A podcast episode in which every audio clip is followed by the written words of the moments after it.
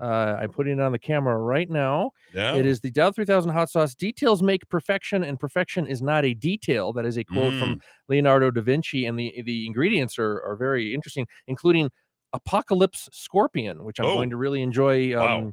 Maybe surviving, hopefully.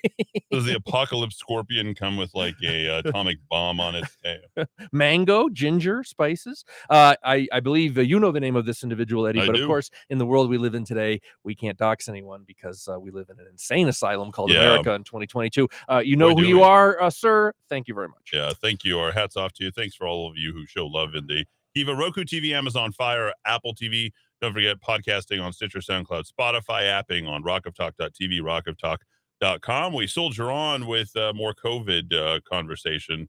And uh, the reason why is because that's what, and it really is. The, the COVID conversation is a conversation about sickness, right? If you're having the conversation, you feel mentally ill already. I mean, I think it's fair to say that that's you know where we are uh, with things here in this this this country, but specifically this state. Uh, just a couple days ago, you saw or yesterday, you saw what the uh, mayor did in terms of uh, turning things down and deciding for himself that uh, hey, we're going to go ahead and have mandatory vaccine by January 19th. I mean, people in the city of Albuquerque have already reached out and called me and talked about this, but you know. If you're getting a COVID vaccine, it must be 100% bulletproof, right?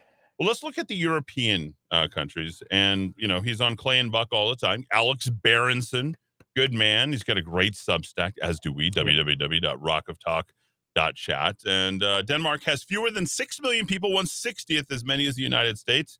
All of its adults are vaccinated. And here's what you get to know half have received the third booster doses, okay? A third, okay, or half have, excuse me.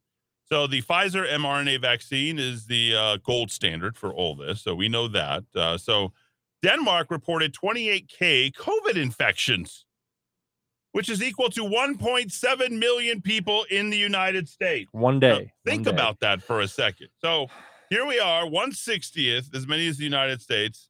And they are looking at about, I don't know, what, what does that end up being? 1% of their entire population being COVID infected. So if you look at the UK, you look at Western Europe, 90% adult COVID vaccination levels. What's happening there? Right? Even after the booster story, everybody's getting infected. The Omicron variant. Okay. These vaccines have failed, right?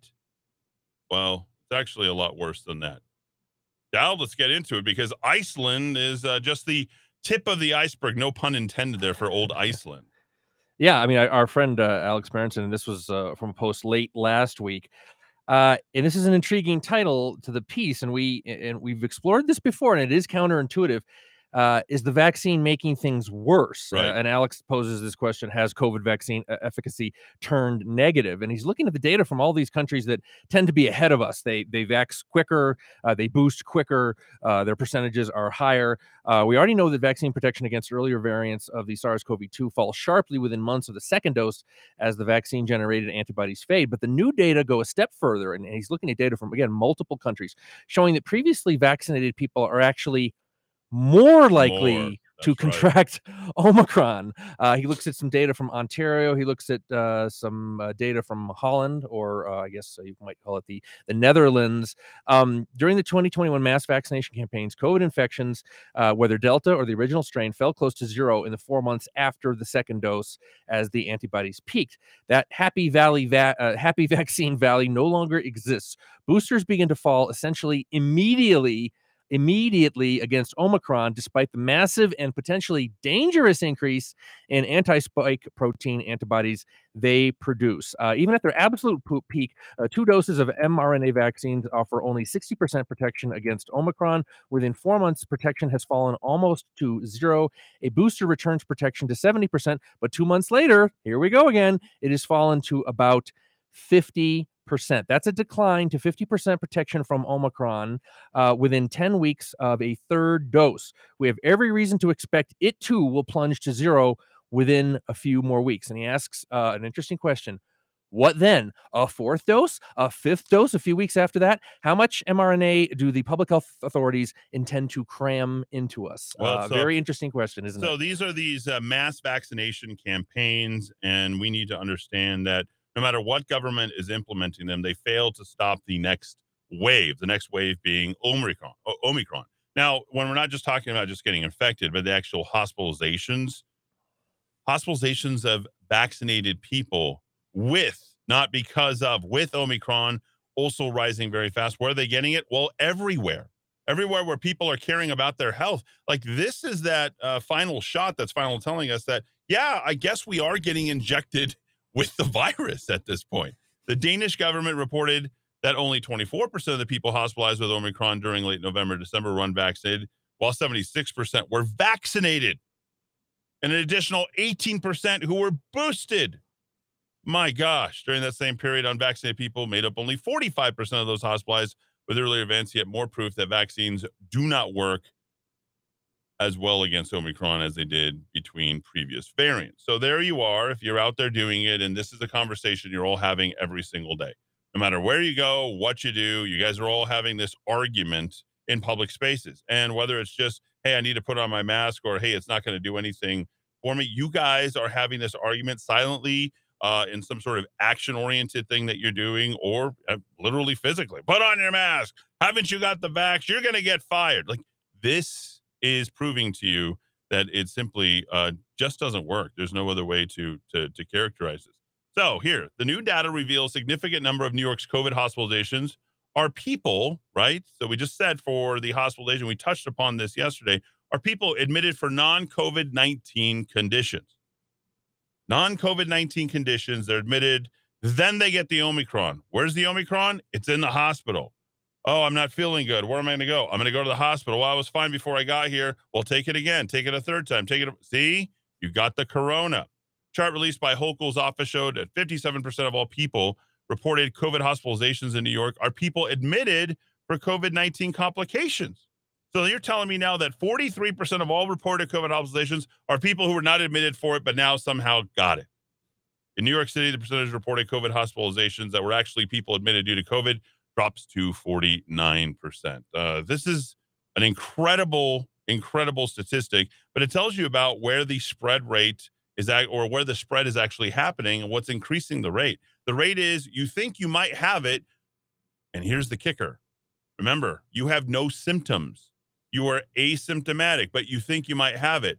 You, idiot, go in to go get a test. Don't have it, don't have it, get another test. Hey, you have it. Where'd you get it? The hospital, folks the hospital.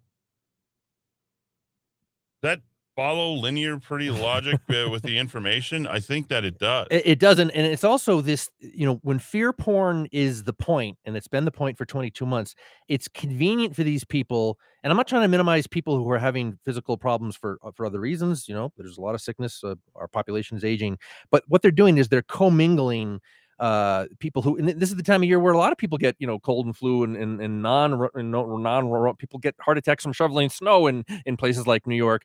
Um, it, they're commingling real COVID cases, uh, hospitalizations with non. And what was very interesting in this report, WNBC, WNBC reported that despite New York's COVID hospitalization rate reaching a 20 month high, that number doesn't tell the whole story. This is actual journalism.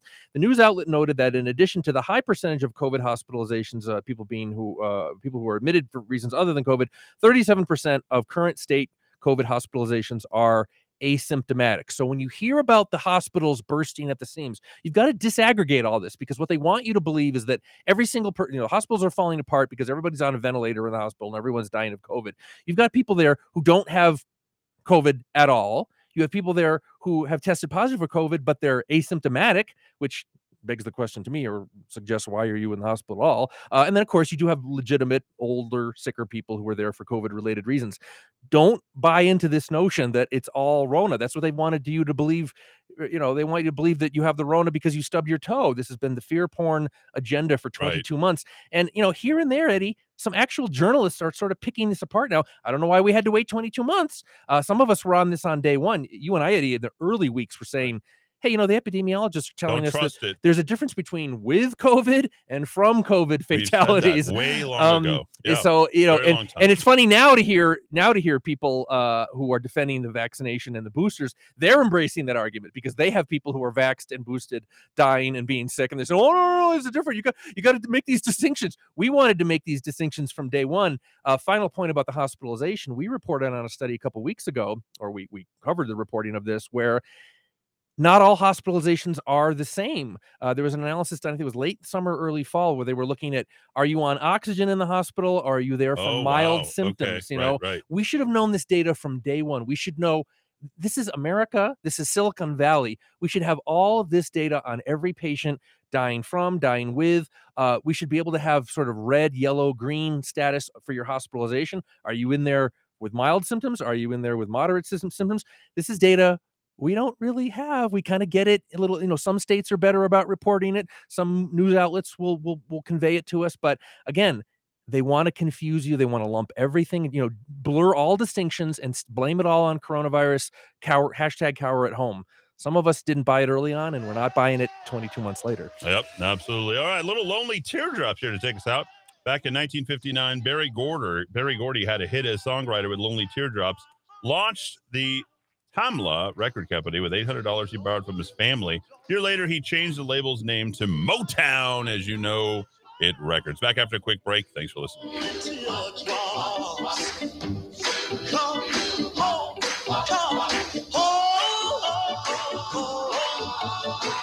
Just say when, say when.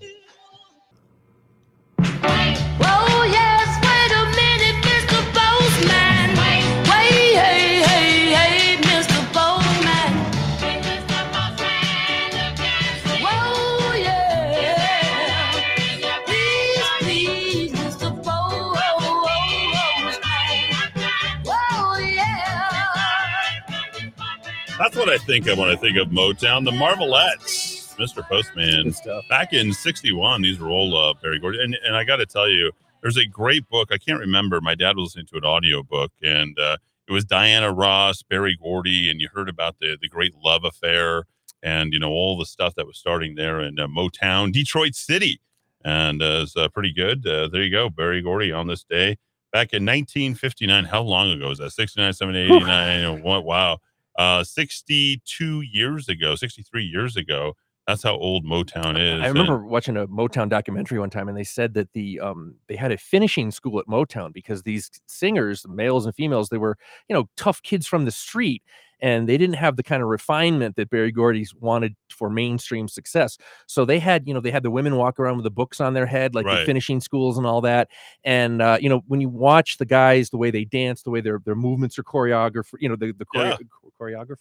That Yeah, was- that's a good one. choreography, It's yeah. Wednesday um, and you know the hand movements of the Temptations and the Four Tops. And Berry Gordy said, you know, if we uh, we, we need to kind of clean these kids, some of these rough kids up, and interesting for people who say America has been you know irretrievably racist since day one. Motown supplied a wonderful product, and all of America ate it up. Yeah, Okay, it did. Yeah. so uh, you know that that doesn't that doesn't count in your narrative, I guess. But some of us want to look at the whole picture. well, you got to remember the Jackson Five, where they came from. Huge. You wouldn't have Michael Jackson, Huge. modern music, pop music, the way it is without uh, Motown. And uh, 550, 5500. Uh, okay, so let's uh, continue with the propaganda escalation that's coming on. Okay, so um, and remember these booster shots, just to kind of wrap everything. Uh, they these booster shots are actually increasing. That means it's a negative vaccination rate. That means the more you vaccinate, the more you boost, the greater your chances for getting the Omicron. Doesn't really work out. So frequent COVID 19 booster shots will adversely affect immune system and may not be feasible on top of that. Repeat doses every four months could eventually weaken the immune system and tire out people. Isn't that the entire purpose of the vaccination? This is this is according to a brand new study. Countries should leave more time, they're recommending, between booster programs and tie them to the onset of the cold season in each hemisphere and not try to boost so frequently. If you we you know what we've never done is we've never time graphed all of the booster shots, like when they've come out. And I think that would be a great way to look at it visually to say, like, uh, do you vaccinate against anything else in that way? And that would tell you about the malfeasance of every government that's implementing and mandating these booster shots, including, and we're listening to an 80 year old, decrepit old man who's sick, senile, and has no idea what he's talking and about. hateful too, and, And- and, and full of himself, and oh, And he's using the media. oh yeah, And now the CDC director, you know, this woman, you know, the Walensky, uh, you know, thing, uh, and she is, and you know, the thing. Now, Walensky, no good. Okay. That uh, since assuming her role, Walensky has worked to improve her internal communications and cultivate a better messaging approach. Yeah, not lying. The woman is a consummate liar, pathological, dare I say. I don't even know that she even knows what's coming out of her mouth as she's reading it. So there's dissatisfaction among both the administration aides and public health experts in some of the ways that they, and specifically her, have communicated its decisions as the pandemic enters what it says is its new phase. And the latest messaging setback, Dowd, uh, tell us about Walensky. Well, it's interesting. Uh, last month, the CDC, this is Dr. Walensky, remember, believe the science as European regulators, what Eddy just said. I think we can't reinforce that enough. European regulators reported by Bloomberg. So mainstream media reporting from European regulators who are more down for the vaccine than ever, saying, you know, warning about all these jabs.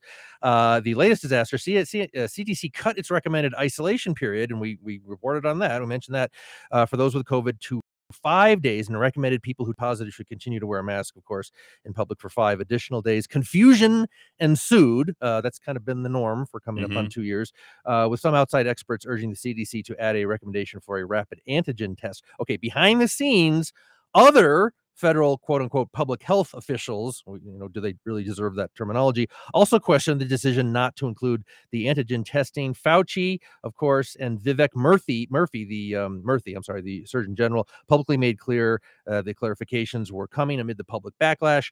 Uh, the uh, beloved, beloved Dr. Walensky sought to reassure fellow senior federal health officials, telling Fauci and Murphy that the lack of a testing requirement in the isolation guidance was not motivated by the nationwide testing shortage.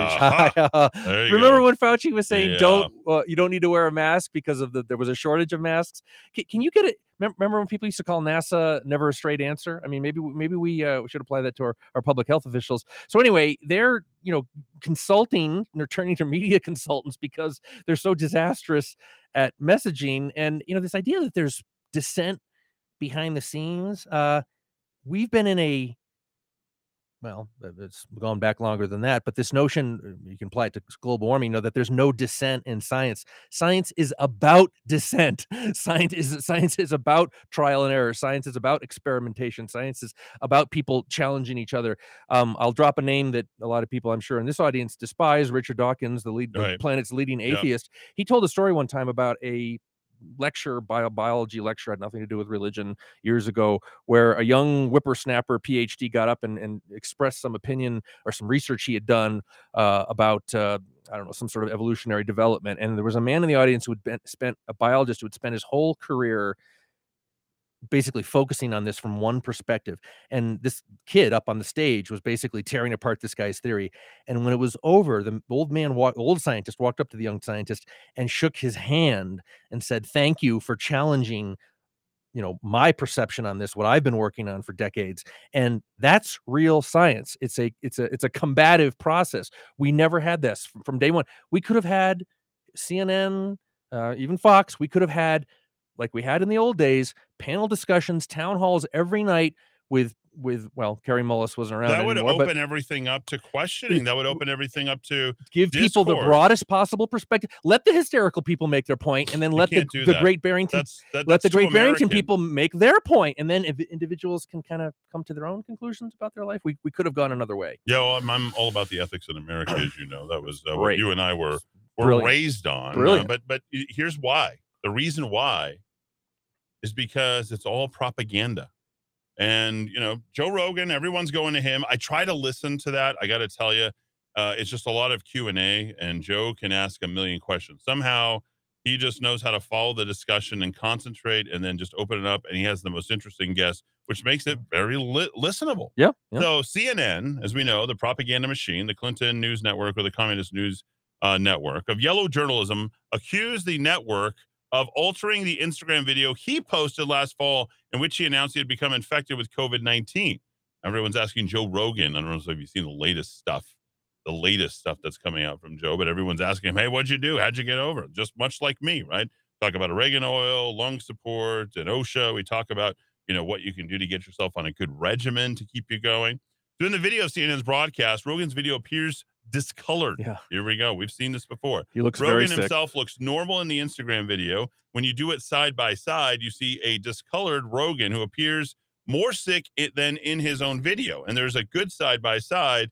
And in the video, he says, Turns out I got COVID, so I threw the kitchen sink at it. Monoclonal antibodies, ivermectin, Z-Pak, prednisolone.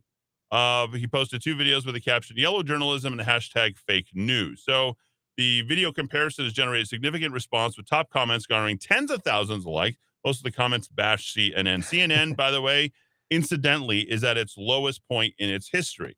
So the AP fact checked it. The CNN edited the video to make Rogan look sickly. That is now official. AP actually said that the frame by frame analysis by the AP and a digital forensic expert found no evidence Right. of alteration, but there is discoloration. So Yeah, and folks, Google, not Google, Duck Duck Go this. You see the picture of Joe Rogan. He's basically gray. He looks like he's ready for the casket in what CNN portrayed. And then you can check the original where he has, you know, much more you know, normal coloration.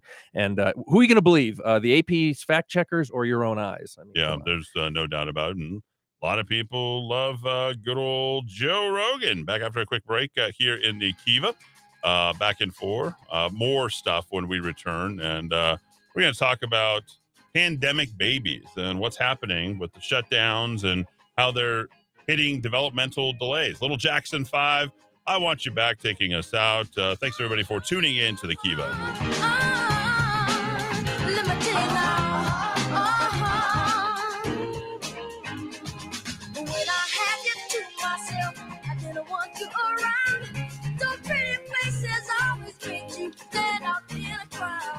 But someone wanna pick you from the bunch. One glance was all it took. Now is a must delay for me to take a look. Oh, baby,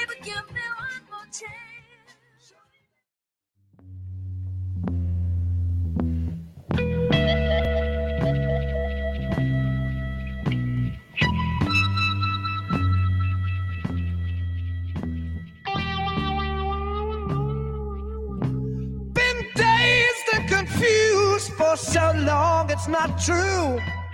Are we singing about the coronavirus? Are we singing about the uh, two year hiatus uh, here? What what are we talking about here? Led Zeppelin back in '69, dude.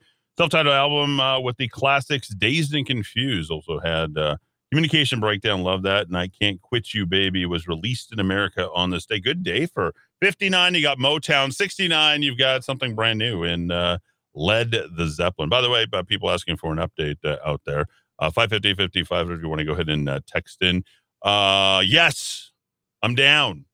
32.9 Very. LBS. Very there we go. You want my secret? Well, you have to you have to text me directly. Hopefully, I'm inspiring you. May you want to keep track with me all the way. Look at Lucia, and, and I officially, ladies and gentlemen, I officially quit the Republican Party today. That's right. Yeah, down. It's over. Is it April 1st? It's over. It's over. I'm just done. I'm just like, go have your little shenanigans. Go do your thing. I mean, I'm just like as many good things as I've done, and and and, and oh, Eddy, well, I'm, uh, no, I'm good. I'm I'm good. I'm totally good. Oh, and just uh, I'm done dealing with loud mouths or people directing. Like I'm gonna, you know, I've started off 2022 good. Started off the end of 21 good. So you know, why not just roll this into positivity? If it's negative, I don't want it in my life. Mhm. Okay. And I don't want directives or feeling like I'm not good enough. Like I'm done with all of that crap. Let's just uh, go ahead and uh, leave it uh, right there. 550 50 500 if you want to text. And let's continue with this because we got to talk about our children. Uh, they uh, have an increase. In fact, the front page of the Albuquerque Journal, I'll grab it uh, as you comment out and I'll show it and I'll put it up on cam- camera. That way everybody can see it. Front page is, hey, we're going back to shutdown. We told you all this stuff. This- Distance learning. there you go. I got to make sure that you guys all know. Well, here's what's happening to the baby. This is horrific. Oh, pretty little babies. But we love our baby. We talked about a baby down in, in Hobbs. We talked about the death penalty. What reasons why to reinstate and instate it? So here's what we know: babies born during the first year of the pandemic are displaying less social and motor skills than other children born prior to the health crisis. Tell us something we don't know. Concerningly, researchers from Columbia University Irving Medical Center say they're noticing this in young children, regardless of whether their mothers had COVID 19 or not. So, at six months of age, the infant scored lower on social and motor development tests than in comparison. Babies born before the start of the global pandemic in March 2020. The study authors also suspect maternal stress due to lockdowns. Hey, keep a woman at home. Look what happened. She's crazy. I don't agree with that, but you know what I'm saying. Uh, things where people are having to constantly think and being fearful forces them to adapt and move into different directions. So they're worrying over work, health issues, Yep. and this is really affecting the baby down line. And here's the official quote from the lead investigator, Dani Dumitriu, in the university release. Okay, and, and folks, this is this is just easy stuff, right? These are you know studies that people need to find, and uh, talking about pandemic babies having these developmental delays, and we'll get to, to the results in a sec. But here's the quote. Infants born to mothers who have viral infections during pregnancy have a higher risk of neurodevelopmental deficits. So we thought we would find some changes in the neurodevelopmental uh, babies whose mothers had COVID during pregnancy. Okay. Well, here's the results. They show no differences in the score between infants whose mother had COVID and those with healthy mothers throughout their pregnancy.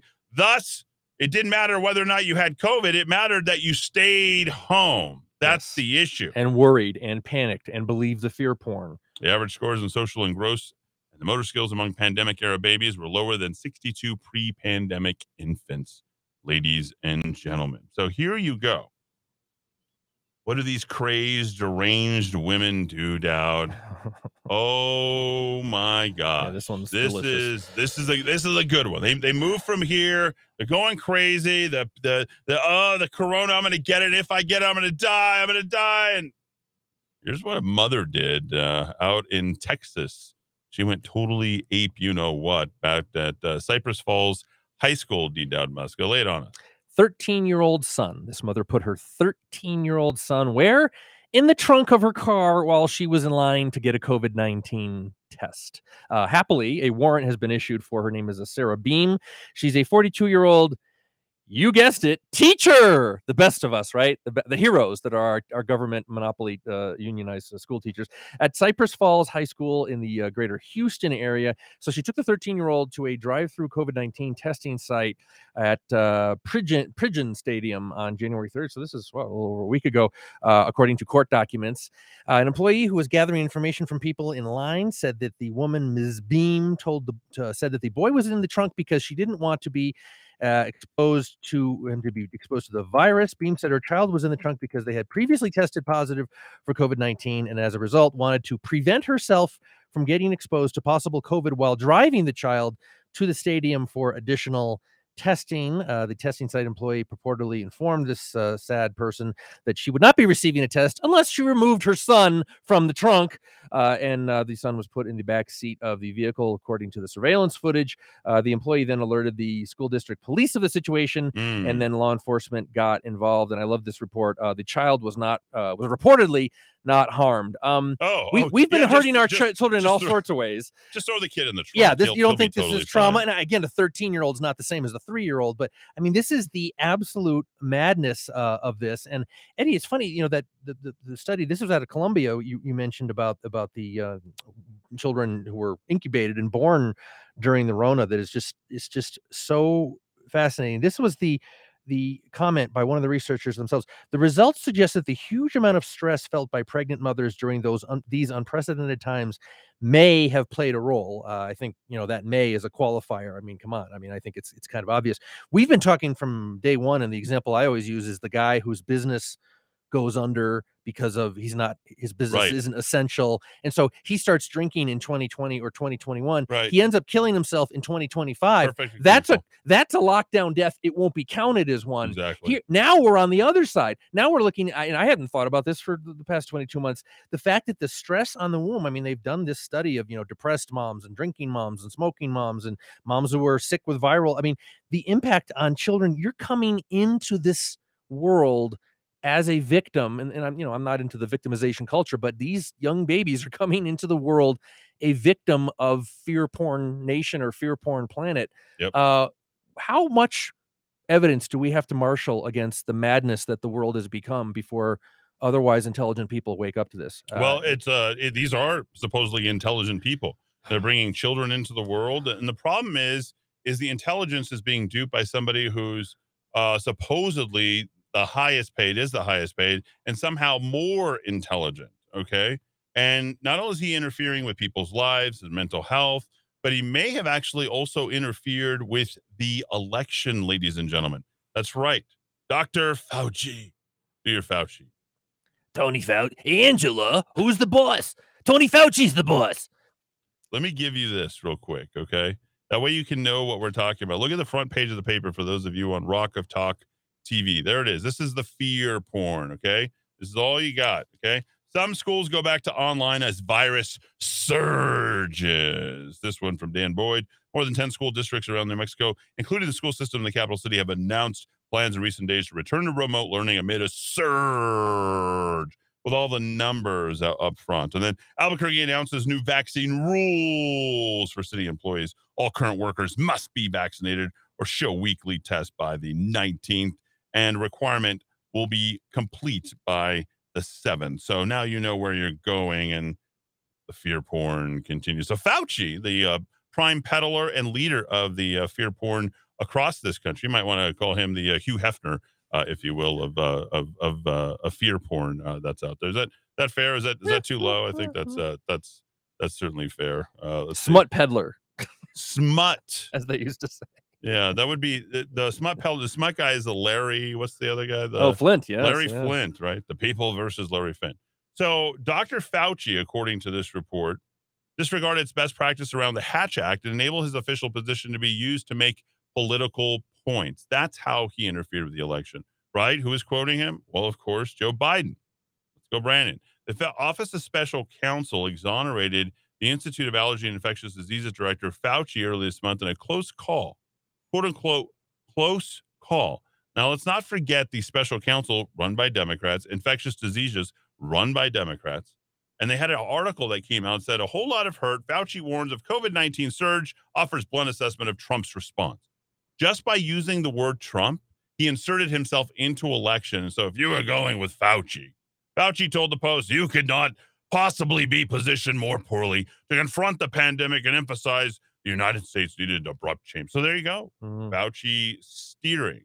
So what's the Hatch Act, Dowd? You talk about it a lot, Yeah, and uh, yeah. especially during elections. Yeah, it's a federal statute that basically says you can't use your position as a federal employee. You can, you know, if you want to, as a private citizen, donate money to a candidate, that's one thing, but you can't, uh, in an official capacity, uh, endorse a politician. Or, of course, in endorsement, you can you can perceive that different way, but when different ways. But when you're giving an an, an interview to one of the most prominent mainstream media sources in the country right before the election maybe your judgment should have said uh, yeah this is inappropriate especially so close to the election of course, that's not what uh, Fauci did. Uh, he kind of indirectly bashed uh, the, the, the incumbent, Mr. Trump, and uh, then talked about the candidate Joe Biden. So, Yep. um, the big bureau- the big federal bureaucracies have offices of inspector general. I believe in New Mexico we have exactly one office of inspector general for the uh, Medicaid bureaucracy, uh, the Department of Human Services. We could use some inspector generals and some of the other bureaucracies as well. And so they looked into this and they basically said, you know, he walked up to the line without without violating the law. But boy, it was a photo finish with with Tony Fauci. And God, the more we find out about this guy, the emails that are emerging, and uh, you know, Rand Paul's been on the guy's case for the longest time.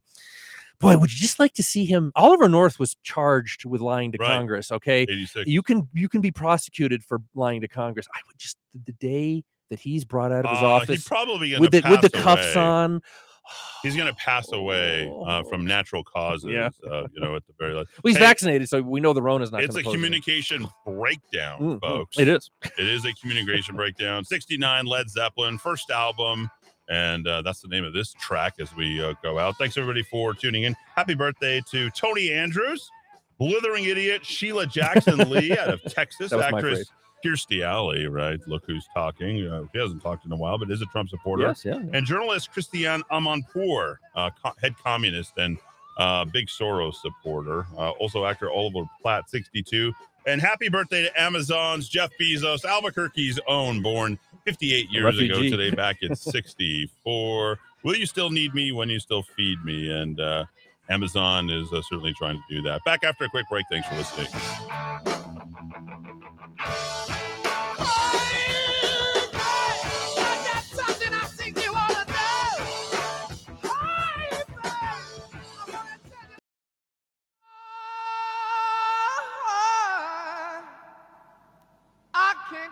You, babe. So I'm gonna put you down for a while. Little bluesy and boozy. Led Zeppelin. Another great track off their original. You. Robert Plant. I guess I got to put you down for a while. John Bonham. Huh? How about that? A little John Bonham on the jazzy drums. Said you messed up my happy home. Wow. Made me mistreat my only child.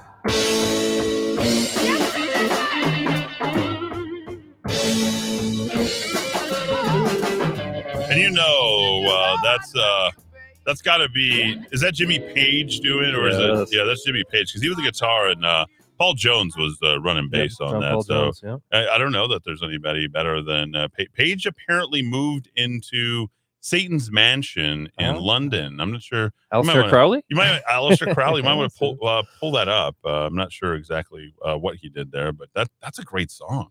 I don't know that I've ever not one of the more popular, deeper cut there on the. Uh, Well, I don't know how the, the Brits, for some reason, the Brits, some of the Brits fused with that Delta blues, right. uh, "Sold Your Soul" at the Crossroads, and you know these are very different cultures. But when Zeppelin united with that stuff, whoo boy, good music. I mean, just look at the range on the sh- on on that. I mean, you got you got rage and metal, and then you got deep blues. I mean, they went all over the place. 550, 50, 500. Uh, all right, so let's talk about Florida for a second. Okay, because Florida, Imagine I living in love Ron Florida. DeSantis. I, I do. I mean, everybody knows I'm in his corner. I guess the Q types. Did you know the Q types are still thinking that uh, John F. Kennedy's coming back? Oh, okay, Yeah, I don't know if you knew that. They're uh, and John John. Massachusetts, uh, the Senate, the lion of the Senate. you know, I, are, are these the people that are truly, you know, uh, uh, really? So, what, anyway, I'm for Ron DeSantis. The rest of you guys can talk uh, all about your Q nonsense, and and I'm all I'm okay with that. All right, so Florida cases and hospitalizations are surging, but the lowest death rate, Yeah. in the nation. Okay, uh, and I'm going to tell you exactly what it is, and and then you can fill in the blanks yourself. All right. So COVID cases skyrocketing. COVID cases in the U.S. record number, million, million, million, million every single day, right? And then you got the death rate in Florida going down despite the infection rate going up. So Florida had the worst or second worst outbreak in the country for Delta, according to a Yale physician, Howard Forman. Because of that, there were a lot of people in Florida with infection-acquired immunity Yeah, vaccine-acquired immunity against the Delta. So by the time the Omicron wave came, Florida had almost no Delta. I like to say that no change. Where places like New York were just beginning a Delta wave. So, what is fueling this unbelievable low death rate? Well, I'll tell you a couple of things. It's the way that they address it, okay, and the way that they think of it. Those are the two things, right?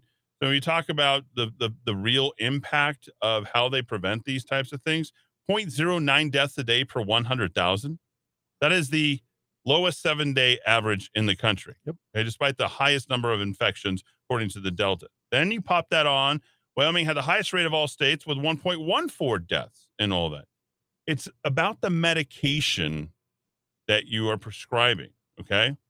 And also, it's about managing the hospitals. When you create that fear that goes in, and people are like, okay, I need to go to the hospital, what's happening? More and more spread, more and more infection, more panic during the pandemic seems to be able to, to kind of uh, create more of a problem. So, you know, there's a New York Post article about sort of the way that they're thinking about COVID 19. And Florida is able to forget the national COVID emergency. Why? Leadership.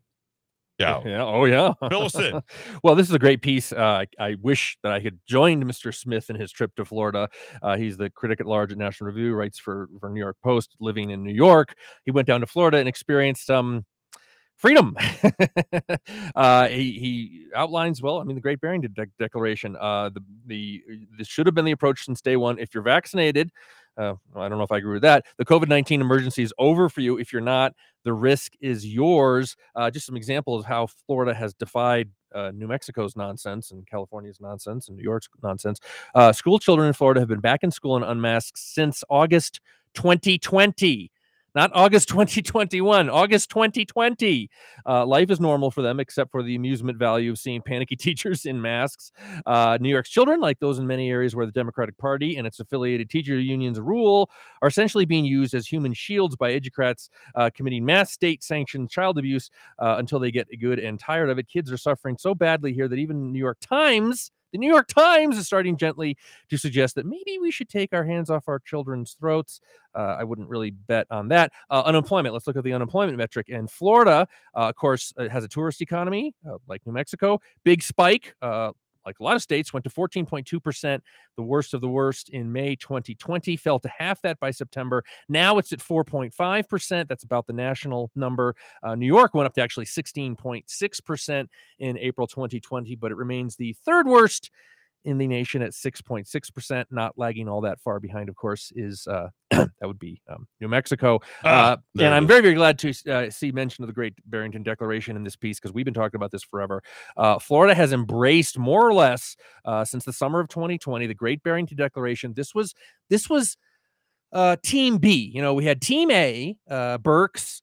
Fauci, Walensky, all these lunatics, uh, lockdown crazy. We had Team B, a bunch of epidemiologists from places like Harvard, Oxford, Harvard. Stanford, uh, you know, n- not real academics, people from Stanford, Harvard, Oxford. Uh, they gathered in Great Barrington, Massachusetts, up in the Berkshires, not far from where I grew up, and they outlined uh, how we should approach this. They called it focus protection. They said we lock down only the people who are most at risk. We focus on treating the people who are sick and the people who are most at risk, and you let the rest of us live our lives. Florida is basically doing that, and they're doing quite well in the Sunshine State. They are. Let's hit the top of the hour news. Thanks everybody for tuning in. I can't quit you, baby. Hour one, back in hour two when we return.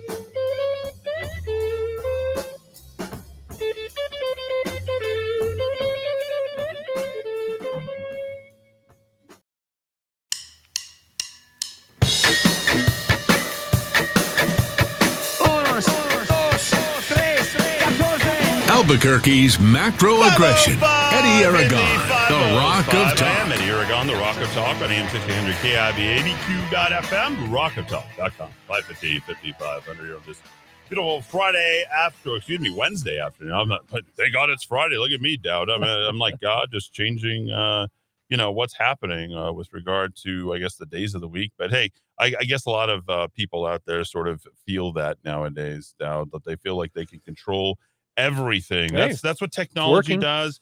You know, it's a it's a false sense of security. Uh, don't forget, you can't control us on Roku TV, Amazon Fire, Apple TV, but you can watch us there. You can control us where you can podcast us on Stitcher, Sound, SoundCloud, and Spotify. Don't forget to app us directly at uh, rockoftalk.tv and rockoftalk. Uh. Uh, hour two coming right at you, uh, right here from the Kiva. You know, we got uh, a good hour with at the bottom of the hour, Murder Mike. We'll get a quick update on what's happening uh, with Murder Mike around the uh, city of Albuquerque. Uh, by the way, back in 1866, the Royal Aeronautical Society, D. Dowd Muska, was formed in London. Uh, I bet you they didn't forecast a Richard Branson, uh, did they? no. Also, uh, happy birthday. Yes, happy birthday, even though he's no longer with us.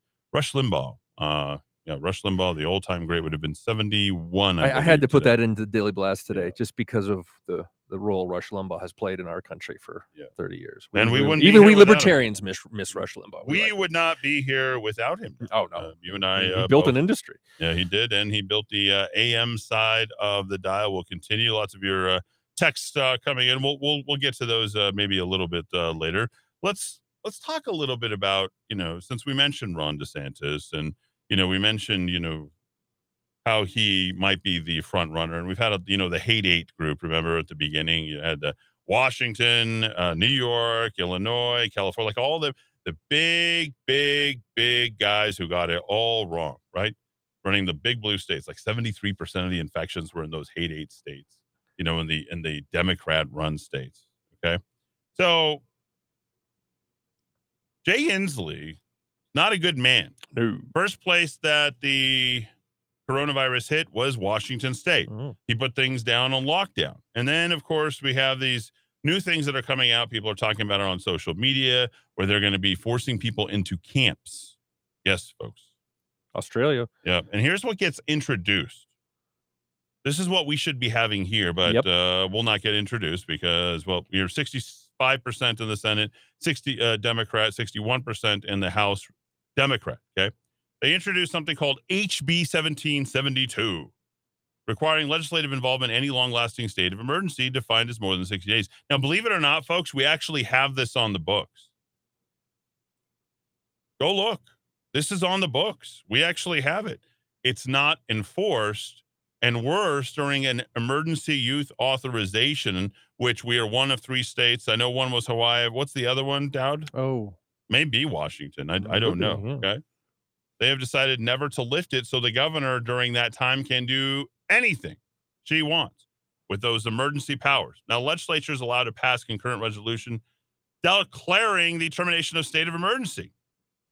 Do we have that in the state of New Mexico? No, we do not have that. No, no, the legislature can't get together and say, well, we know better than one governor, right? Remember No. that whole notion of the co-equal branches of government? Not not so co-equal in New Mexico. That's no. right. So during a state of emergency, the governor of the legislature may call a special session consistent with the state constitution's guidelines. We can do that here. In Washington, they're asking that to take place.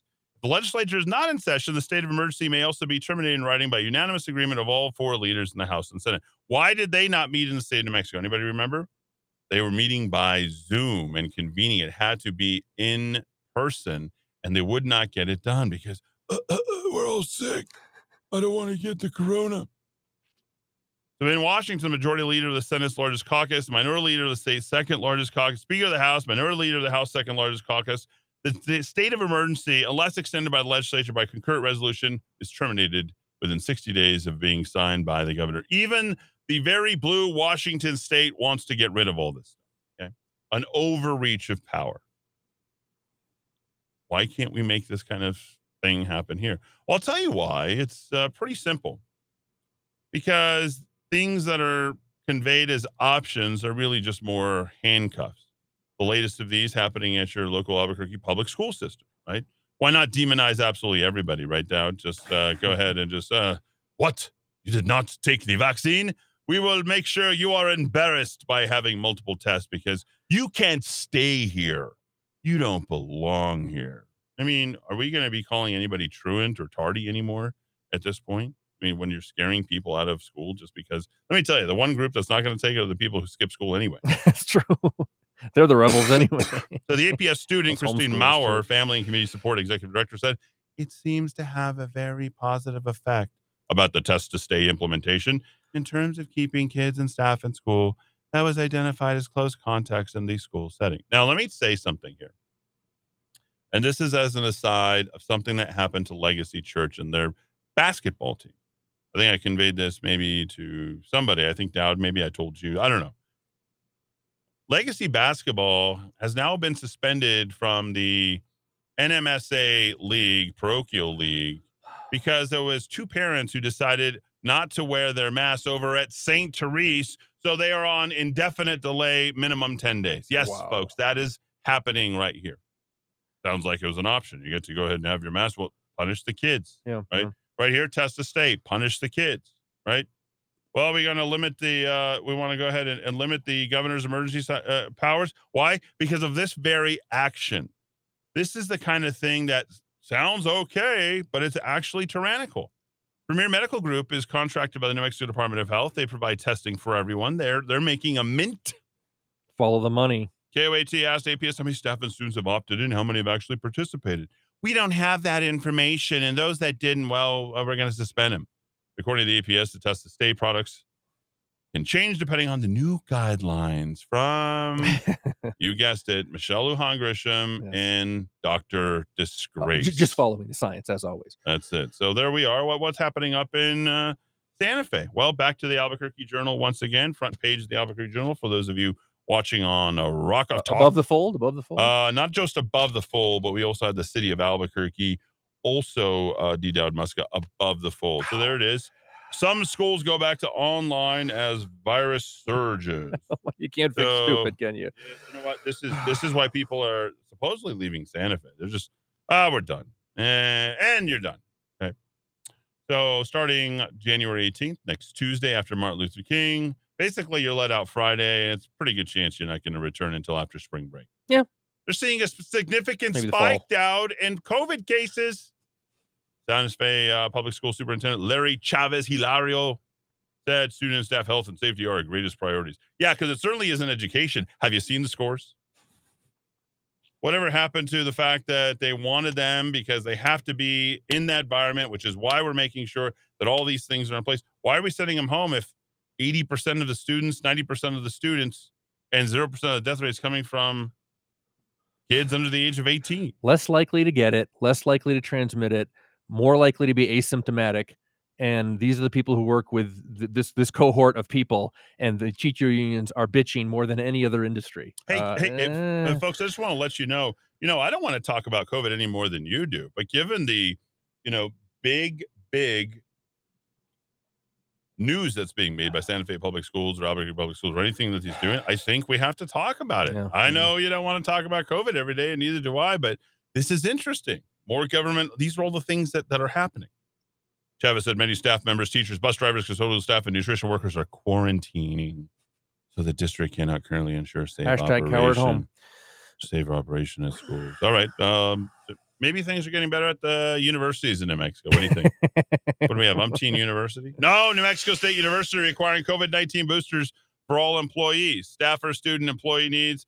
Uh, they've got to have a higher heart attack rate uh, at New Mexico State University from year to year. Those who have worked at New Mexico State University have a, there's no way to quantify that because that's not information that they would ever actually leave. All right. What about um, I don't know if the state universities are doing maybe the community colleges are a little bit better, you know, no, no, a little bit more entrepreneurial. I've never even heard of this place. That's how that's how effective and well known. If someone walked in uh, to me and said, "Oh, I'd like a job," and uh, where'd you go? Well, I went to Mesalands Community College. What is that? Can you tell me where? Like, what is Mesalands? Is it? That doesn't even sound nice. It sounds Uh, like a dry, you know, desert place where people apparently go. Well, according to the latest release, they have an emergency presidential order, and the semester will be postponed. At least what until January 31st? Okay. An extra week will be added to the end of the semester, but a traditional spring break will still have. Oh, don't want to miss out on that spring That's right. break. What college is really for? Yeah, we got an extra winter break, and we still got spring break. Finals week is also scheduled May 9th through 12th with a 13th of May commencement. The board of trustees will defi- decide Mm. on the final contents Following of the its science. Yeah, January 18th. The annual Stampede Day will be held January 13th. Yes, that's right, folks. And continue planned first day of classes. The annual Stampede Day, they're going to have that. The old Stampede, in spite of everything else being shut down, Dowd, that's what they're going to do. They're going to have the Stampede Day. You cannot make this stuff up. No, no. And you think uh Tucumcari, you know, rural New Mexico, more more sanity in rural New Mexico, but I guess not in this case. All right, let's uh let's wrap this up. I'm tired of talking about COVID. Uh, should New Mexicans be supplied with at-home COVID tests by the state? Well, according to Steinborn, a Democrat of Las Cruces, to protect what will ultimately be hundreds of lives, keeping our hospitals from being pushed over the edge. During the upcoming legislative session, Steinborn's hoping to set aside 50 million for his favorite companies who are lobbying him so that he can go ahead and test. Oh, this is your chance to do your voice, right? right. There is no direct quote from Steinborn. I'd love to do my, my voice with Steinborn because he is a soy boy, absolutely. Do you, yeah. know, do you know? Do you know that? You know he, uh, a little little about Steinborn and um, real yeah. estate empire downtown. Uh, I do know about that, and I also know that he uh, has been very active in the uh, film and television subsidization Oh, world course. down in Cruces. Yeah, Mm, yeah. while also serving in the legislature, which is I don't know, kind of a conflict I was of an interest. but, extra. uh, I was an extra. I was an extra. I'm out there. you Can you imagine 50 million from the general fund to give us free COVID tests? There you go. I'll, I'll pass. Yeah, just test everything. We're also going to test fentanyl. But you know what? We're not going to test our students. They're failing at an ab- abysmal rate right now. Back after a quick break, back and forth. Thanks for listening. More when we return.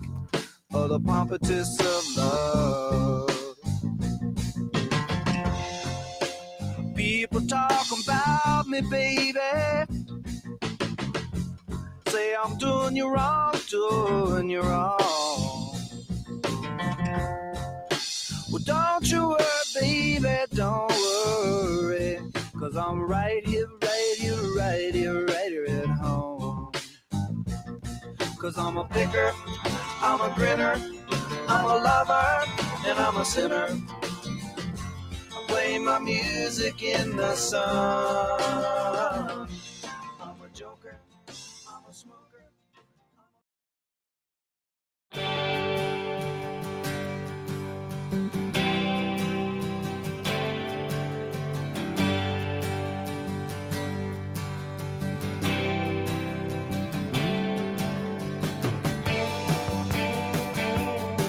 Well, I'm running down the road trying to loosen my load. I got seven women on my mind.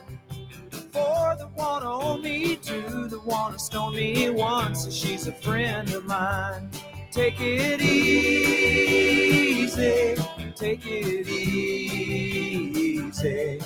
Don't let the sound of your own wheels drive you crazy. Lighten up while you still can. Don't even try to understand. Just find a place to make your stand and take it easy. Uh, one of the all-time greats, the Eagles. Take it easy. Uh, wow, one of the one of my favorite songs. Uh, to, be honest, I, I love the opening, love everything about that song. I love the Eagles. Uh, but Glenn Frey died what back in 2013, I want to say, and of course you have uh, uh, you know Don Henley. You know uh, who else was a part of that? Joe. I'm trying to think of the guy's name, but anyway, the Eagles. Uh, one of the Oh, they, uh, Joe Walsh they brought in. Joe eventually. Walsh, there it is. Uh, Joe Walsh. Uh, that's who I was looking for. One of the great guitarists. He had his uh, great. Um, by the way, the Joker number one this day back in 1974. Before I was born, I didn't realize that. I thought I was post. Are you pre or post Joker? The Joker from. Are you uh, pre or post the pompatus of love? That's really that's, that's I like that. What is what is the pompatus of Love? We're still asking. Are we still? uh, uh, uh, who, what is the pompatus? 48 years later, we uh, still Pompatus of Love. Uh, It's actually a film. Did you know that? The Oh, they made a film out of it. Yeah, back in 1996, the film is uh, The Pompatus of Love. American comedy film tells the story of four guys discussing women and meaning of the word pompatus. Okay. Um, let's see what it uh, ended up with. Uh, I guess. Uh, let's see. Jon Cryer. There you go. That's why I never saw it. men, men, men, men, men, men, men, men. Let's see who else? Nobody else I know. Oh, Kirsten Scott Thomas uh, was in it. So Ah, she was probably patient. the yeah. So Rotten Tomatoes reports that 17% of the six critics gave the film positive. I guess it sucked, but apparently at the World Fest in Charleston, it got the best comedy and the Gold Award. How much how, how much they paid for that at World Fest in Houston, and the silver at the Festival Internacional de Cinema in Portugal. Uh, do we Albuquerque's got to have a cin- cinema fest? Ah. Um, but there you go. The Pompatus of Love. Roger Ebert of the Sun Times rated it two out of four and says this is an over directed, over edited film and love with the technique of shortcuts in which characters finish each other's sentences. Oh, maybe there's just uh, one of those Ocean's 11 type movies where everybody just goes out and spends a bunch of money and uh, hey, they get a film that is uh, furnished, film funds furnished by uh, a certain economic development agency in your favorite state and very likely the state of New Mexico. All right, let's uh, get to uh, more of this. Now that are, are we through the Rona? Murder Mike here coming uh, shortly. Let's do a couple of quick news briefs and uh, you know kind of cruise on in through New Mexico politics and uh, check in on a few uh, stories. New Mexico lawmakers looking at adding more school nurses across the state. How? Yeah, we're going to throw money, and I'll bet you the nurses are going to come flocking. The nurses are traveling; they're out. The bill is going to include an additional two million for private health group partnerships. Uh, public education department. This is nothing more than a PR ploy, just telling you that Mhm, hey, look what they're doing. Big focus on educating the newly proposed New Mexico state budget. Here we are. Nora Meyer Sackett says New Mexico wants years with adequate investments in education. That's why we're shutting down Santa Fe public schools and shutting down the uh, schools in general. 8.4 billion education accounts for more than half of it at 4.8 billion, and most of it staying at home. In addition to 200 million dollars for raises that the governor uh, is going to go ahead and buy those votes with. Uh, can that be an ethics complaint? The governor's plan also includes 195 million to expand pre-K, 86 million to make tuition free college available, like we need more people at shut down colleges, 11 million for early literacy, and 10 million to help teachers pay for their own school. Wow, there's uh, there's there it goes. New Mexico governor on the uh, week's eve of jumping back into the session proposes a big focus on retaining and recruiting police officers. Crime, crime all the time. Uh, 100 million. So 480, let's see, 4.8 billion for education and only 100 million for a new fund to recruit, hire, and retain new in law enforcement uh, and staff from around the state. Uh, big stuff. She's also proposing 15 million in pay raises for state police officers, which is nearly a 20% increase. So that is nice, but is it going to bring more police officers?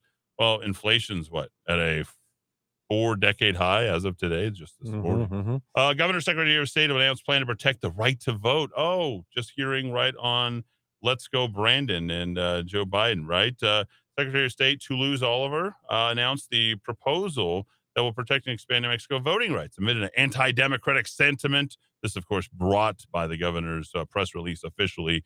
So I guess we're all anti democratic if we don't go with everything that they want. That includes the implementation of restricted and discriminatory ballot access policies in other states, as well as partisan refusal to fortify voting rights at the federal level. But you want to let every illegal vote? The proposed legislation will significantly expand ballot access and support voter rights in New Mexico. Protecting voting rights is essential to upholding our democracy and ensuring New Mexicans.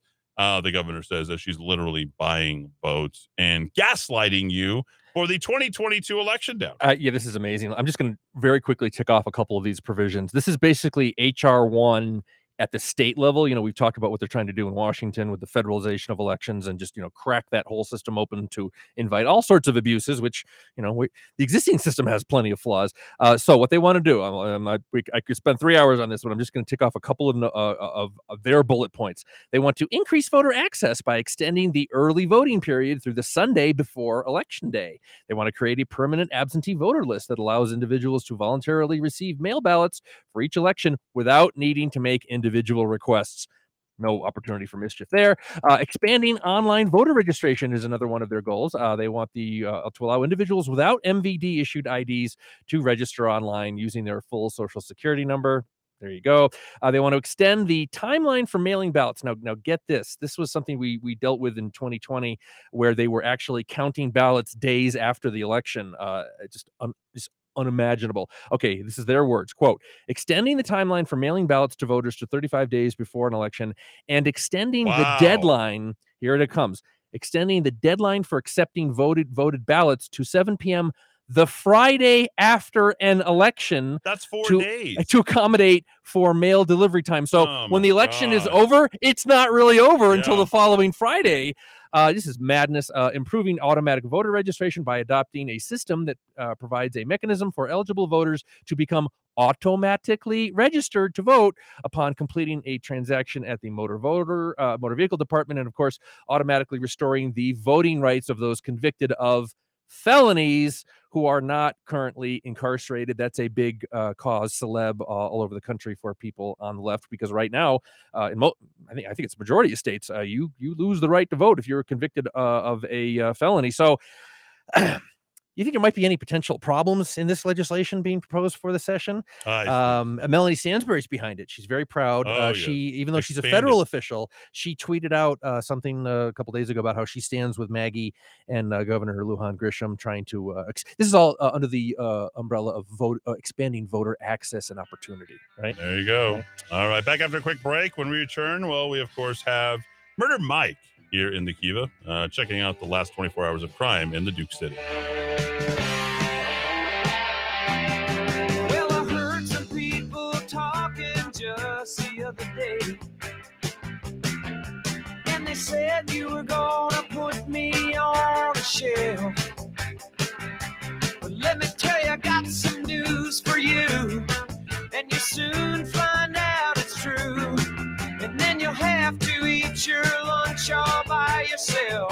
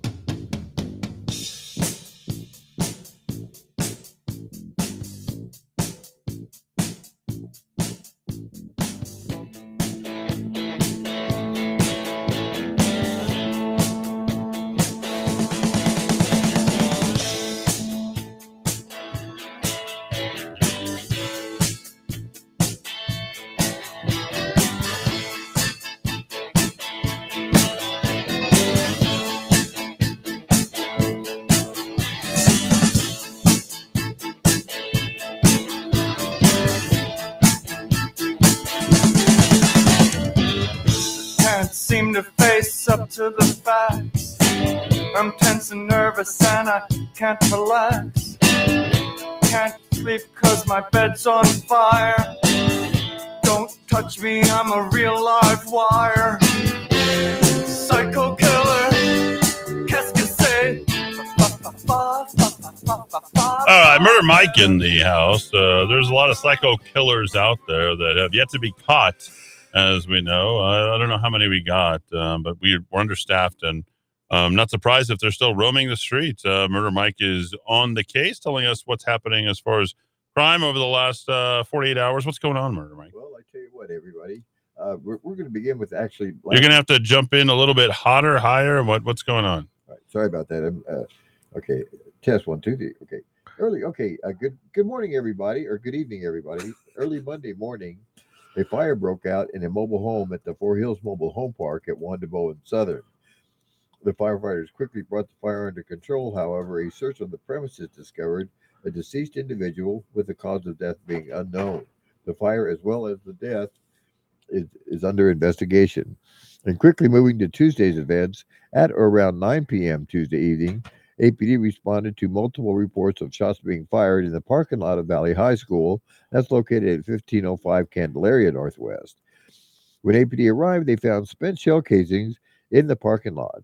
No victims were re- were located, and there were no other injuries reported.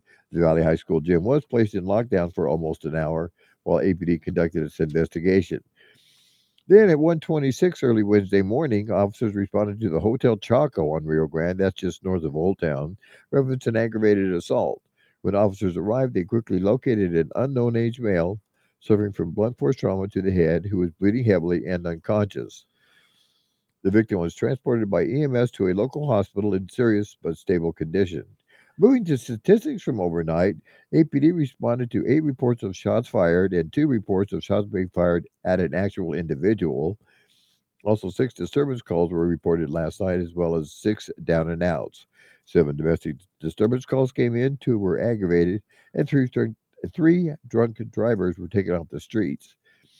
Additionally, there were six assaults reported last night, one of which was aggravated, and EMS responded to two drug overdoses. One was unconscious, not breathing, with ineffective CPR in progress.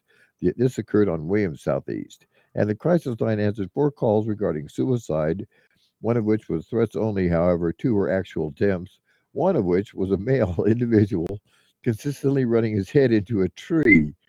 And finally, there were no re- res- Consistently running his His head head into a into a- tree. You mean just standing there and banging his head against the tree? he was actually running it in, in with his head. Oh, pointed so he was using his entire body to motivate uh, movement at a rapid pace to try to crush his skull.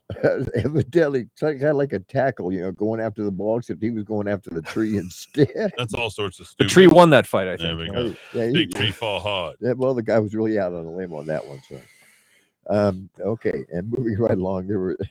Well, he was moving right along. They ran into a tree. George, you- George, George up the jungle, walked as strong as he can be. Watch out for that tree. Bang. okay, I love it. And okay, and then finally, there were no residential burglaries. Oh, thank God. Nobody got robbed last night. Uh, Well, it was Sleepy. He was hanging out at home. He decided not to go out last night. uh, don't you love Sleepy it? was he was snoozing. Losing for losing was because there was also zero commercial commercial burglaries also reported. Hey, it's National. No Burglary Day. Almost, there was two auto burglaries reported. last so Oh, wow. Two out of three. Not, that's not Two, bad. that's it. Just man, low crime rate. Yeah, that's pretty. Turning easy over a new leaf, doing their very best. They're getting down. their one burke hats and their camisas. They're ready to go. They're ready to go. Not You gonna, got it. We're not gonna steal no mores. Well, We, we promise. I won't steal any more. I just won't steal any less. I'm sorry, that, that's funny. Describes a lot of our community All in right. Albuquerque. All Yeah. right. Anything else? Eddy, down. That's Nobody, nobody, no cars on blocks and uh Janteras putting over there. Oh no, you're, No. in my neighborhood, there's already two cars on blocks. Every time I go down the street, I see at least one up up on one block with a Oh. tire gone. So yeah, that's in my street. That's normal. So, but that's a look at the four one one and the five hundred five. Oh, Everybody. the four one. Look at that. Uh, look at uh, Murder I'm- Mike I'm just copying coining it. his own phrases. Uh, no, I, I think that phrase comes from a, a higher power. Oh wow, It's it, it can't not- be that much higher. It's not that creative. It's not, it's not, but it is my boss, so I'm going to use it. A slightly higher power. if, we're, It's not- wor- if, we're, if we're worshiping that type of power that is coming up with stuff like that, boy, It- no wonder New Mexico is the way it is. Let's uh, talk about the charges dismissed for the APD vandalism uh, suspect. The 45 year old woman accused of vandalizing APD's downtown station December 21st. Under New Mexico law, damage to property amounting to more than thousand dollars qualifies as a fourth degree felony. Any damage less than a thousand, as you all know. So, according to the dismissal, there was insufficient evidence that the damage did not total to be more than a thousand. bucks. Insane. Insane. Audie was also arrested, charged with vandalizing the downtown police station six days before December 15th. Booked in MDC on felony criminal damage charges, but was released from jail just a few days later. Va- vandalize a police station twice and you get off. yeah, Okay. there we go. Yeah. All right. Uh, there we go. A murder rate in Albuquerque skyrockets. Crime victims demand change from KOAT. Rob stands for repeat offenders bring death, destruction, and devastation. From uh, this guy Chavez, uh, I, I guess uh, Nicole Chavez. Wow, I, that's really catchy. I don't know. I, I, the, Rob, go ahead. Uh, Dowd, what does it stand for again? Uh, repeat offenders bring death, destruction, and devastation. All right, uh, Murder Mike. Rob, what is it? Uh, what does Rob stand for? Uh, to me, it means you, you just There you stole go, there we go. Acronyms are supposed to get you they to commit something uh, to memory. This is uh, It's too long. to launch uh, Yeah. this year. The skyrocketing murder rate in Albuquerque. Chavez won't be alone when she faces lawmakers to lobby him. Uh, she says they really know, need to hold the most violent offenders behind jar, uh, bars until their trial. We're not talking about non-violent charges, just the most violent crimes or anything used with firearms. Uh, how about every single criminal? Let's stick them in jail for as long as we possibly can. She says Darian Bashir is an example. He was convicted of shooting and killing UNM baseball player Jackson Weller. Three months prior to Weller's murder, prosecutors say Bashir was released from jail from shooting at police. What they didn't include here is with an AK 47. That's right. Minor point. Yeah, by the way, It wasn't a Derringer. Yeah, what, what do you say, Mike? By the way, it was that we were using an assault rifle, not it. not You know, Yeah. and they have them on the streets. I've seen them. They, All right. Uh, state Those police have now taken over investigation of a fatal shooting in Edgewood. That's a great name for a series. Someone should Mm, all the things that are happening in Edgewood. I think Everwood this- was a series. no, yeah, I Deadwood. Deadwood, Yeah. Deadwood. yeah. Well, yeah, The part of it. Edgewood uh, police were called out Friday night, 8 p.m. to Park Road. When they arrived, 41 year old Kalan Laf- Lafleur, Kalan Lafleur, dead inside an SUV with a gunshot wound. State police were called in to investigate. They said Lafleur drove to Park Road and got into a fight with a 35 year old man. Lafleur was shot by the man and died. No arrests have been made. So apparently, shot by man. Uh, if we know enough for- for it to be a man, as opposed to well, we're still looking for suspects, that would tell us that we either have video or somebody saw it or there was a witness talking. So uh, whoever you are that uh, killed uh, Lafleur, uh, you should probably be on the run. Woman blames erratic behavior on twin. Well, this is a classic, classic once again uh, from the Rio Grande Sun. This was not the police blotter. This was an individual article. It was so juicy they wrote an individual article. A woman who was yelling and jumping in front of cars on the 3rd of December claimed Espanola police officer Adrian Moya had a case of mistaken identity and blamed the erratic behavior on his twin sister. Moya responded to a call on Calle Rodenda regarding a woman who was running up and down the road, yelling, Kill me! and then jumping in front of the cars. When he arrived at the scene, he saw a woman near a house arguing with several people and yelling at them in Spanish. He spoke with a woman who later said her name was Susana Gomez. I proceeded to speak to the female. The female began to backpedal away from me. He wrote in the answer, I gained control of the female and I placed her in hand restraints, according to the way we do things. All right. Woman tried to pull away again, trying to break his grasp, walk away, but Moya was able to put her in the back of his patrol car so he could speak with the people on the scene. No, they told her the woman was running up and down the street, yelling, Kill me, kill me, and jumping in front of the vehicles as they drove by. Male said he was attempting to back out of the residence, and the female ran to the rear of his vehicle, not letting him leave. He was advised the female began to yell, scaring his young juvenile child. Juveniles, the big word. Suzanne, Susanna said she was a twin sister, and it was here that we were looking for her in the exact same name. Moya said the woman, if she didn't give him her name, she'd be booked as a Jane Doe until they could figure out who she is. She has a twin sister. Yeah.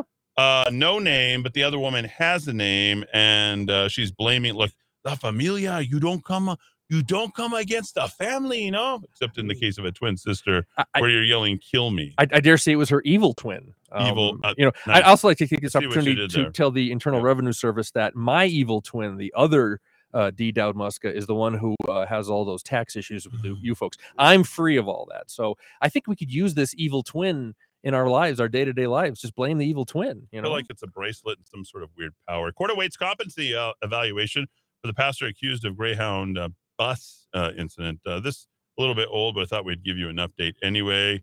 Uh, Leroy, uh, he's such an ass. Mass is charged with felony aggravated battery as he jumped over a barrier of a Greyhound bus before yanking the steering wheel. Five people taken to the hospital. Bus was flipped. Five people were seriously injured.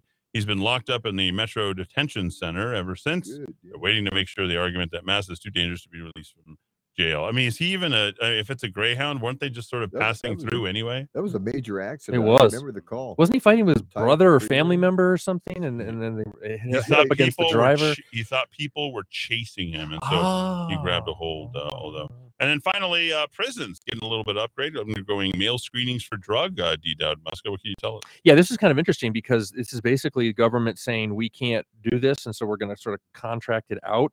Uh, as of February 1st of this year, which is getting closer, we're already January 12th. All personal mail addressed to inmates in state-run prisons will be rerouted to an inspection facility in Tampa, Florida. Uh, this is reported by KRQE. It's an effort to stop drugs from getting inside prisons and to the inmates. And why the prison itself can't do this, uh, it's uh, puzzling to me. Sleepy, Yeah. I sent you the drugs in the mail, bro. I, I'll give you a call next week. See if they got there. You know. All Uh, right. all personal mail is going to be sent to an address in Florida. It's going to be go through a processing center there, according to the New Mexico Corrections Department Uh-huh. spokesman. Uh, he said over the last few months they've seen an increase in mail sent to inmates laced with synthetic marijuana Ooh, known as spice, as well as fentanyl and other drugs. And He you says what- correctional prison staff have uh, uh, gone through the mail, but lately the facilities just don't have the manpower to handle it all. So they're farming it out to the private sector. Uh, with the implemented change, correctional officers can focus more on where they're needed the most to deal with the actual inmates. You know, Uh, actually, uh, from what I understand, I've talked to some people that have been uh, served time in prison. Only me, but not me. I've never been there. But I, they've actually laced postage stamps with acid or fentanyl, along with the licking the, the glue on the envelope. They'll lace it with fentanyl. You're giving people ideas, and I don't think that's ever happened. Oh, Murder no, Mike. no, that, that, that's that's that's actually happened, honestly. All But- right. Well, I've never heard of that, but Oh, it yeah. sounds an interesting way to go ahead and transport drugs. Murder Mike, thanks for all your efforts. To see you on Friday. Thank Back you, after sir. a quick break uh, here in the Kiva, here on AM 1600 KIVA, ABQ.FM. And I know why. Why, man? Yeah, yeah, cause I got high. Because I got Because I got high. Because I got high. La da da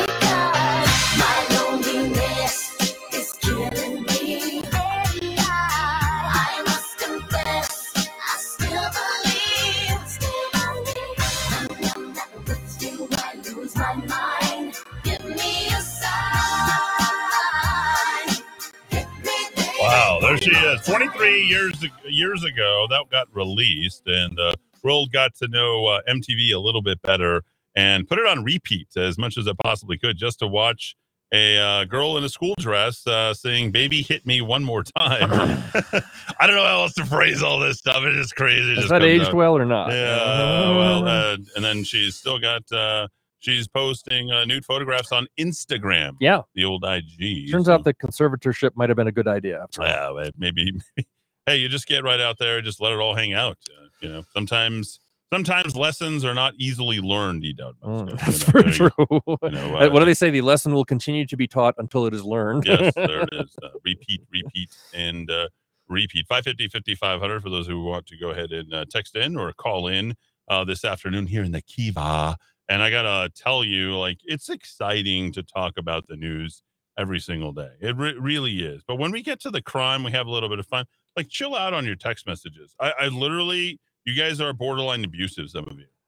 And if you're PC, you're out of here, bro. Uh, we're going to touch on national politics uh, today. So we're going to get into national politics during our third hour. Bureaucrats behaving. We've got some uh, uh, a little uh, dot chat infomercial to wrap up the show, plus the top five, and some random stuff, including uh, the investigations of UFOs and uh, rental prices up uh, in the apartment uh, complex. Uh, over 20%. Yes, folks, it is pretty bad. And Mhm. you know, we we didn't cover Epstein Maxwell. I'm going to do that tomorrow. I think Okay. we're going to spend a, an extraordinary amount of time on that if I can. I always say that I do, but I think uh, tomorrow uh, I'll allude to it if I can. But we're going to get to that tomorrow, so I think that's going to be exciting. So we'll do that, and uh, that'll be good. But uh, Dowd, I, I know Dot Chat has been sort of brewing uh, through things uh, lately and doing a good job, but you know the the birthdays, a couple of new features, the uh, day in music history. I'm going to let you go ahead and use the five o'clock hour to do a little dot chat infomercial right now. How about that? Oh, absolutely. Uh, we had a couple of uh, pieces uh, that have gone up over the last couple of days, and I've got another one coming up about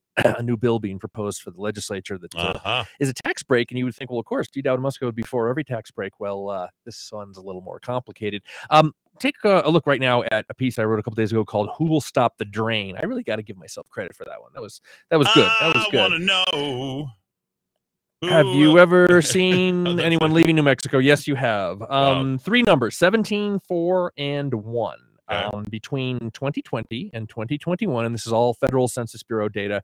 Um, the, the Census Bureau always releases the population data right around Christmas, so it all falls right into the memory hole. So the states that are doing really well and drawing a lot of people and expanding their populations can't ever really get the credit they deserve, and the states that are losing population never get the blame they deserve because we're all you know psyched about Christmas and turkey and presents and holly jolly mistletoe singing carols or whatever you whatever you christmas people do. I was taking care of dogs all weekend. Um, between 2020 and 21 17 states experienced population loss is a one year loss from july 1st of 2020 to july 1st of 2021 that's 17 states four states suffered from both natural decline that's what the demographers call uh, fewer births than deaths if you have more people dying in your state than more little babies being born you're going to have what's called natural decline and um, that's com- combined with natural decline with migration. That means international migration and domestic migration. Are people from other parts of the country moving into your state who's leaving your state, and then are people from beyond our borders, the U.S. borders.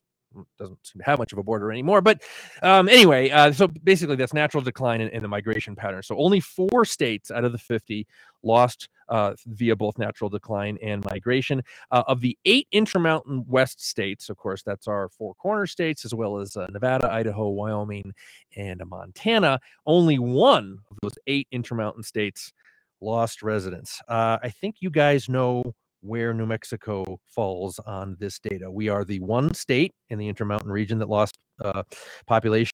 We are one of the 17 states that experienced population loss, and we are one of the four states that suffered from both natural decline and migration decline. Um, that is spooky stuff. Now, the overall loss was not wildly dramatic. It was 1,089 people.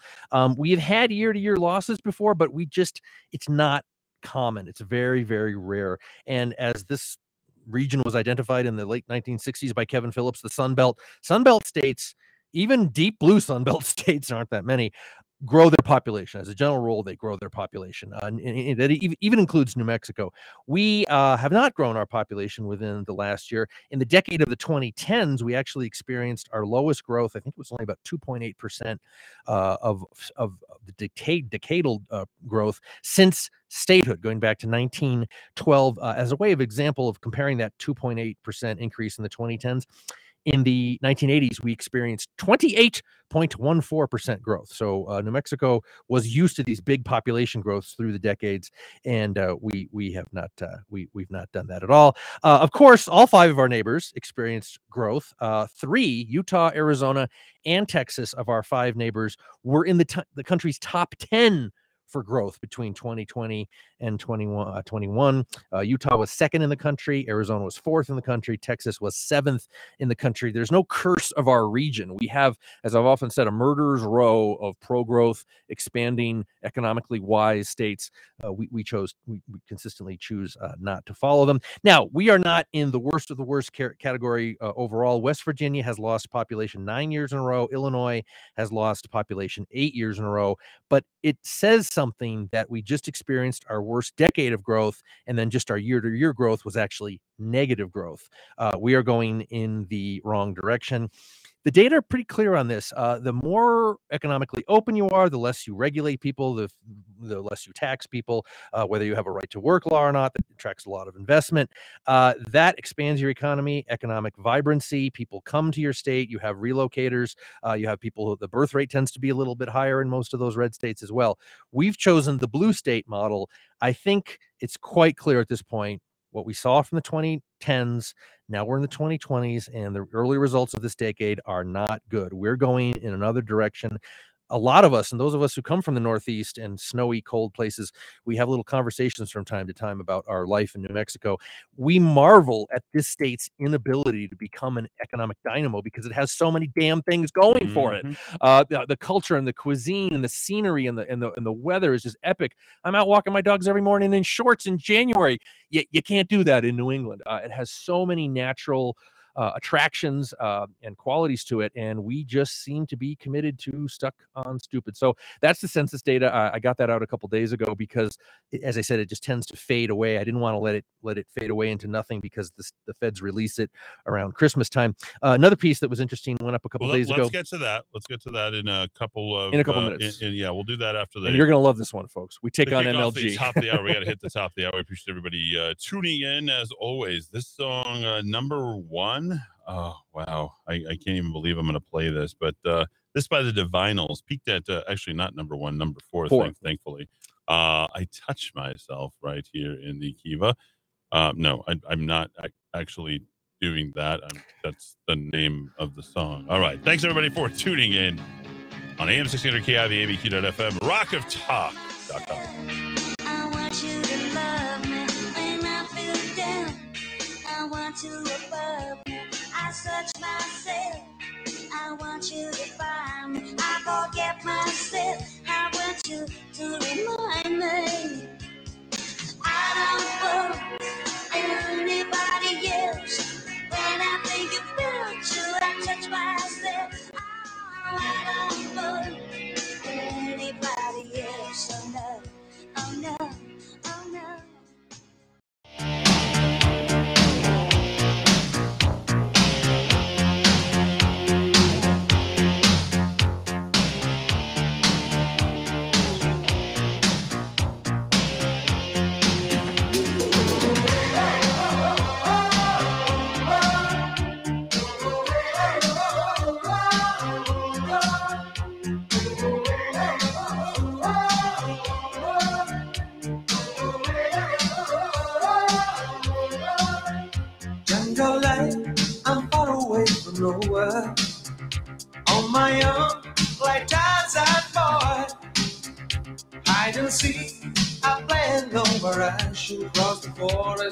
business on a sunny afternoon.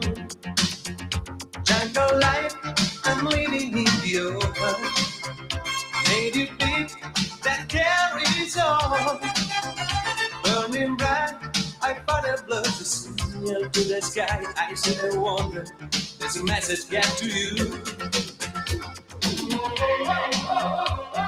606 and the 505 with more 411 here for your third hour. I am Eddy Aragon, the Rock of Talk, AM 1600 KIVA, ABQ.FM, rockoftalk.com, a little Baltimora, Baltimore, Baltimore.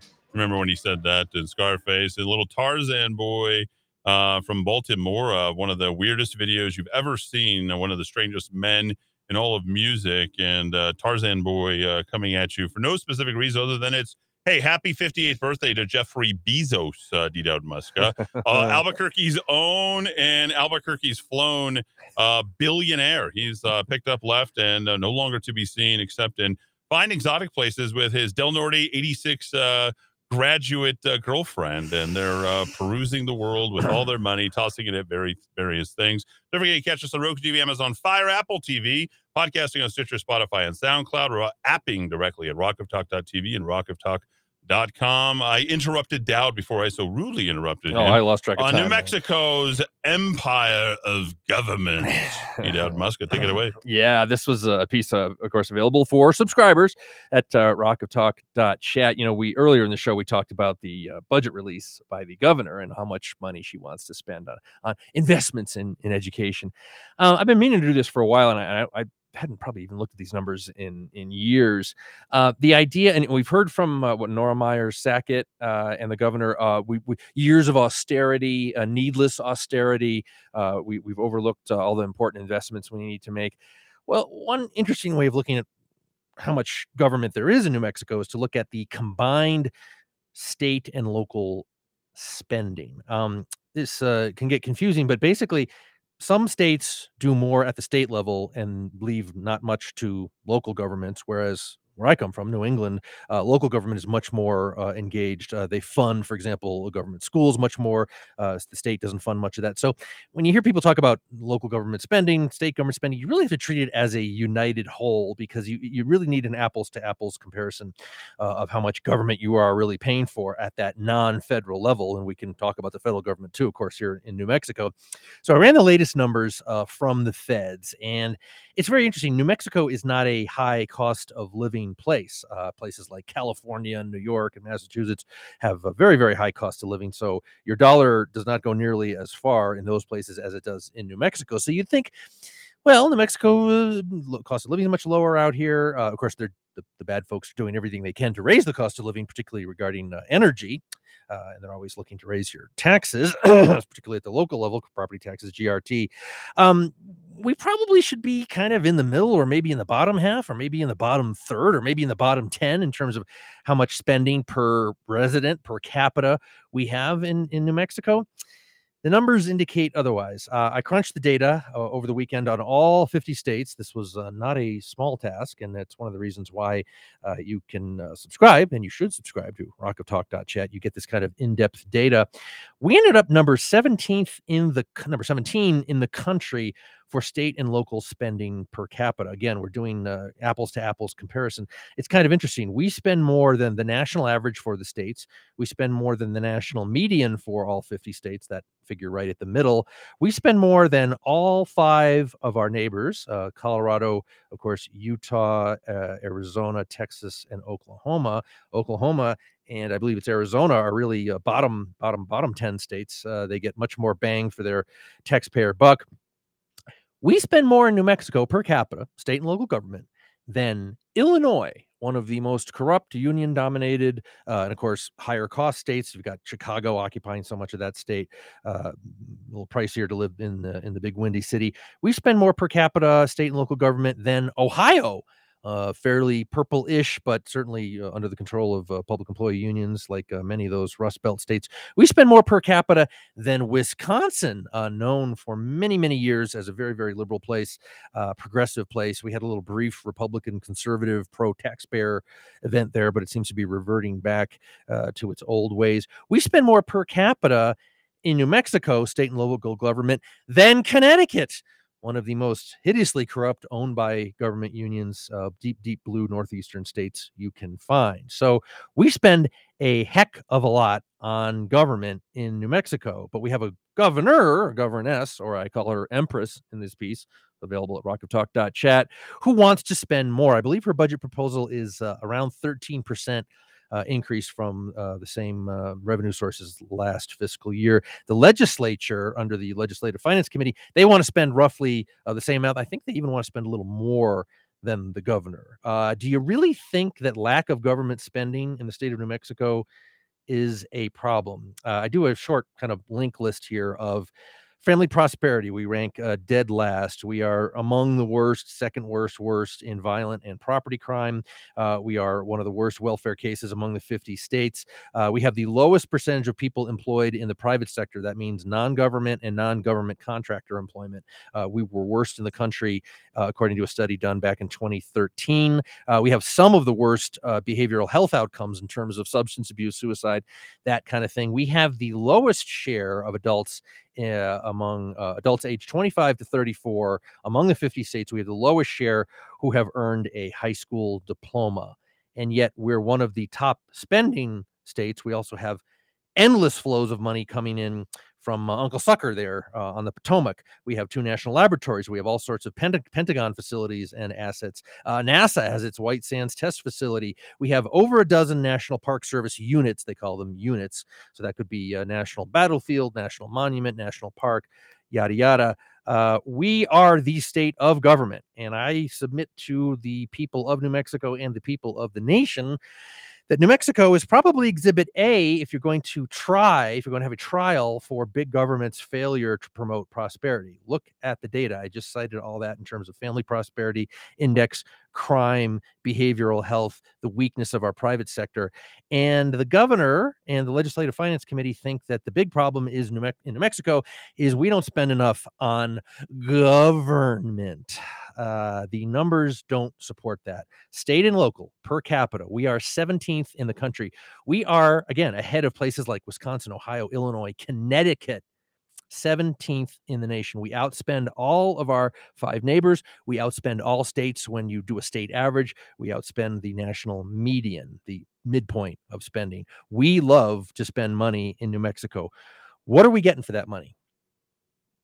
well, I'm not going to read the list again. The the uh, butcher's bill of uh, big government failure in New Mexico, but you know this in your heart, ladies and gentlemen, as you as you live in this beautiful weather, beautifully scenic, wonderfully wonderful culture state.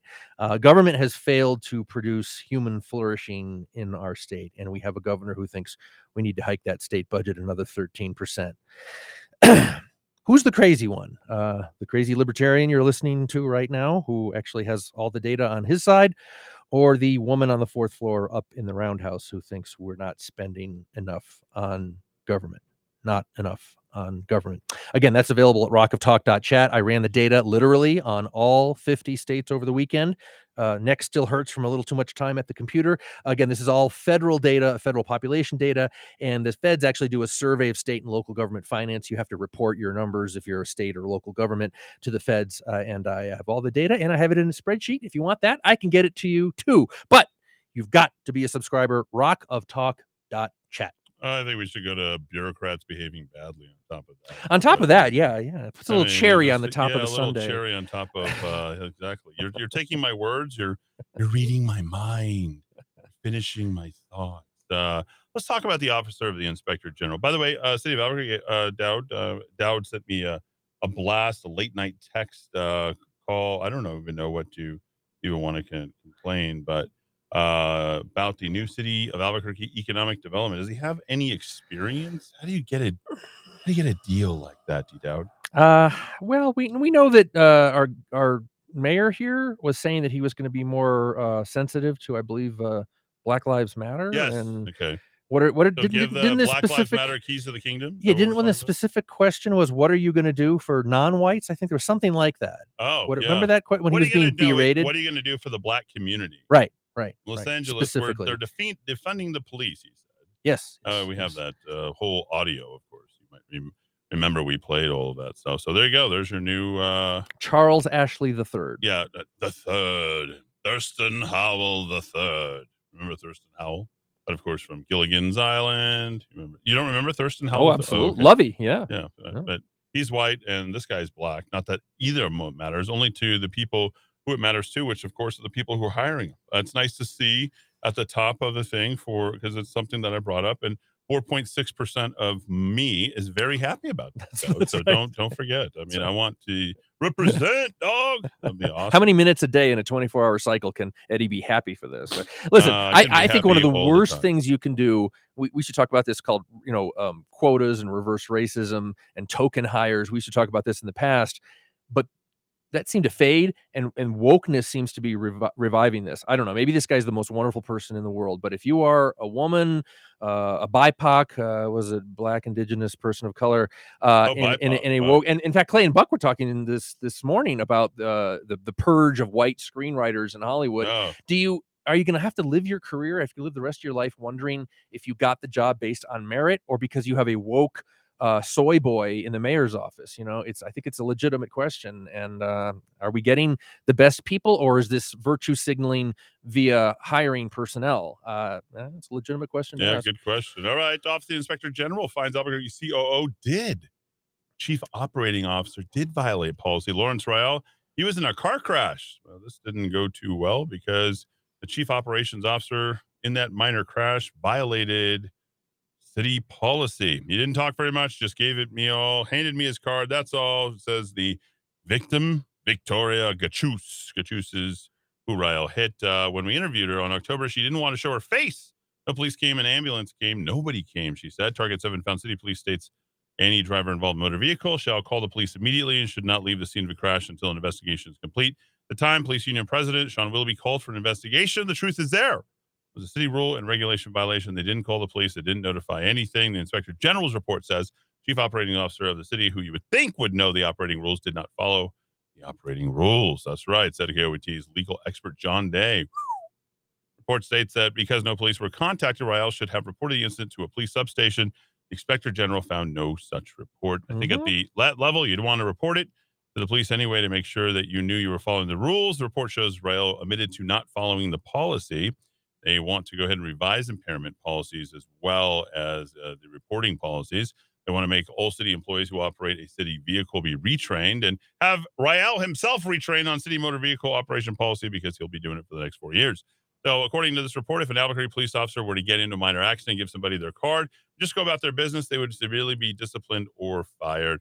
That, of course, coming from APO President Detective Shaun Willoughby. So, uh, Rael in hot water to kick off the uh, second uh, uh, sortie of uh, Mayor Tim Keller. Uh, remember, he is not a lame duck. He can he could be the mayor like forever, no? Right? He could be the life. mayor for life. There it is. Ex New Mexico tax employee pleads guilty to money laundering. This uh, comes from George Martinez, 45 years young. He's a former tax and rev employee. He was accused of using his position as a unit manager in the New Mexico Taxation Revenue Department to fraudulently alter tax refunds and directly direct nearly 700K to a bank. That accounts he controlled between May 2011 and July 2018. Man, that's a long time to get in there and uh, do the dirty in tax and rev. Mhm. Sure, He probably had a lot of things. those are the on. best jobs to have in government where you have access to the money directly more fraud coming from uh, government. We talked about this a little bit earlier, but it bears repeating. A Catron County, the most sparsely populated, sparsely populated county in all the state, uh, is suspected of embezzlement. He thought nobody was watching. I mean, all you saw was tumbleweeds blow through, but the sheriff apparently Sheriff Ian Fletcher is a subject of those investigations. The examination stems from severe allegations of suspected embezzlement submitted to the state auditor by Catron County officials last year, according to the release. The alleged impropriety was discovered along with inconsistencies in paperwork related to Fletcher's official purchases, billing, and reimbursements. According to a person with direct knowledge of the matter, requested anonymity in order to identify Fletcher as the subject of those allegations. Like the sheriff 2014, Fletcher resigned last June because he got another job offer, according to the source, who added that Fletcher resigned before we found everything. Wow. I'm out. Try to run. 49 year old Fletcher has been employed by Catron County since 1999. Multiple forces, multiple for- sources say uh, told the Daily Press that Fletcher had taken a job in the oil fields. Good luck finding that man. He loves money. Black Gold attempts to find Fletcher were unsuccessful. Uh, nobody can find him. In fact, the allegations of potential criminal activity involving him are concerning, says Brian Colon. According to Brian Colon, he says New Mexicans' declining public trust is made worse by the allegations such as this, and I'm committed to working towards improving the public's confidence. Yeah, says a Democrat, Brian Colon.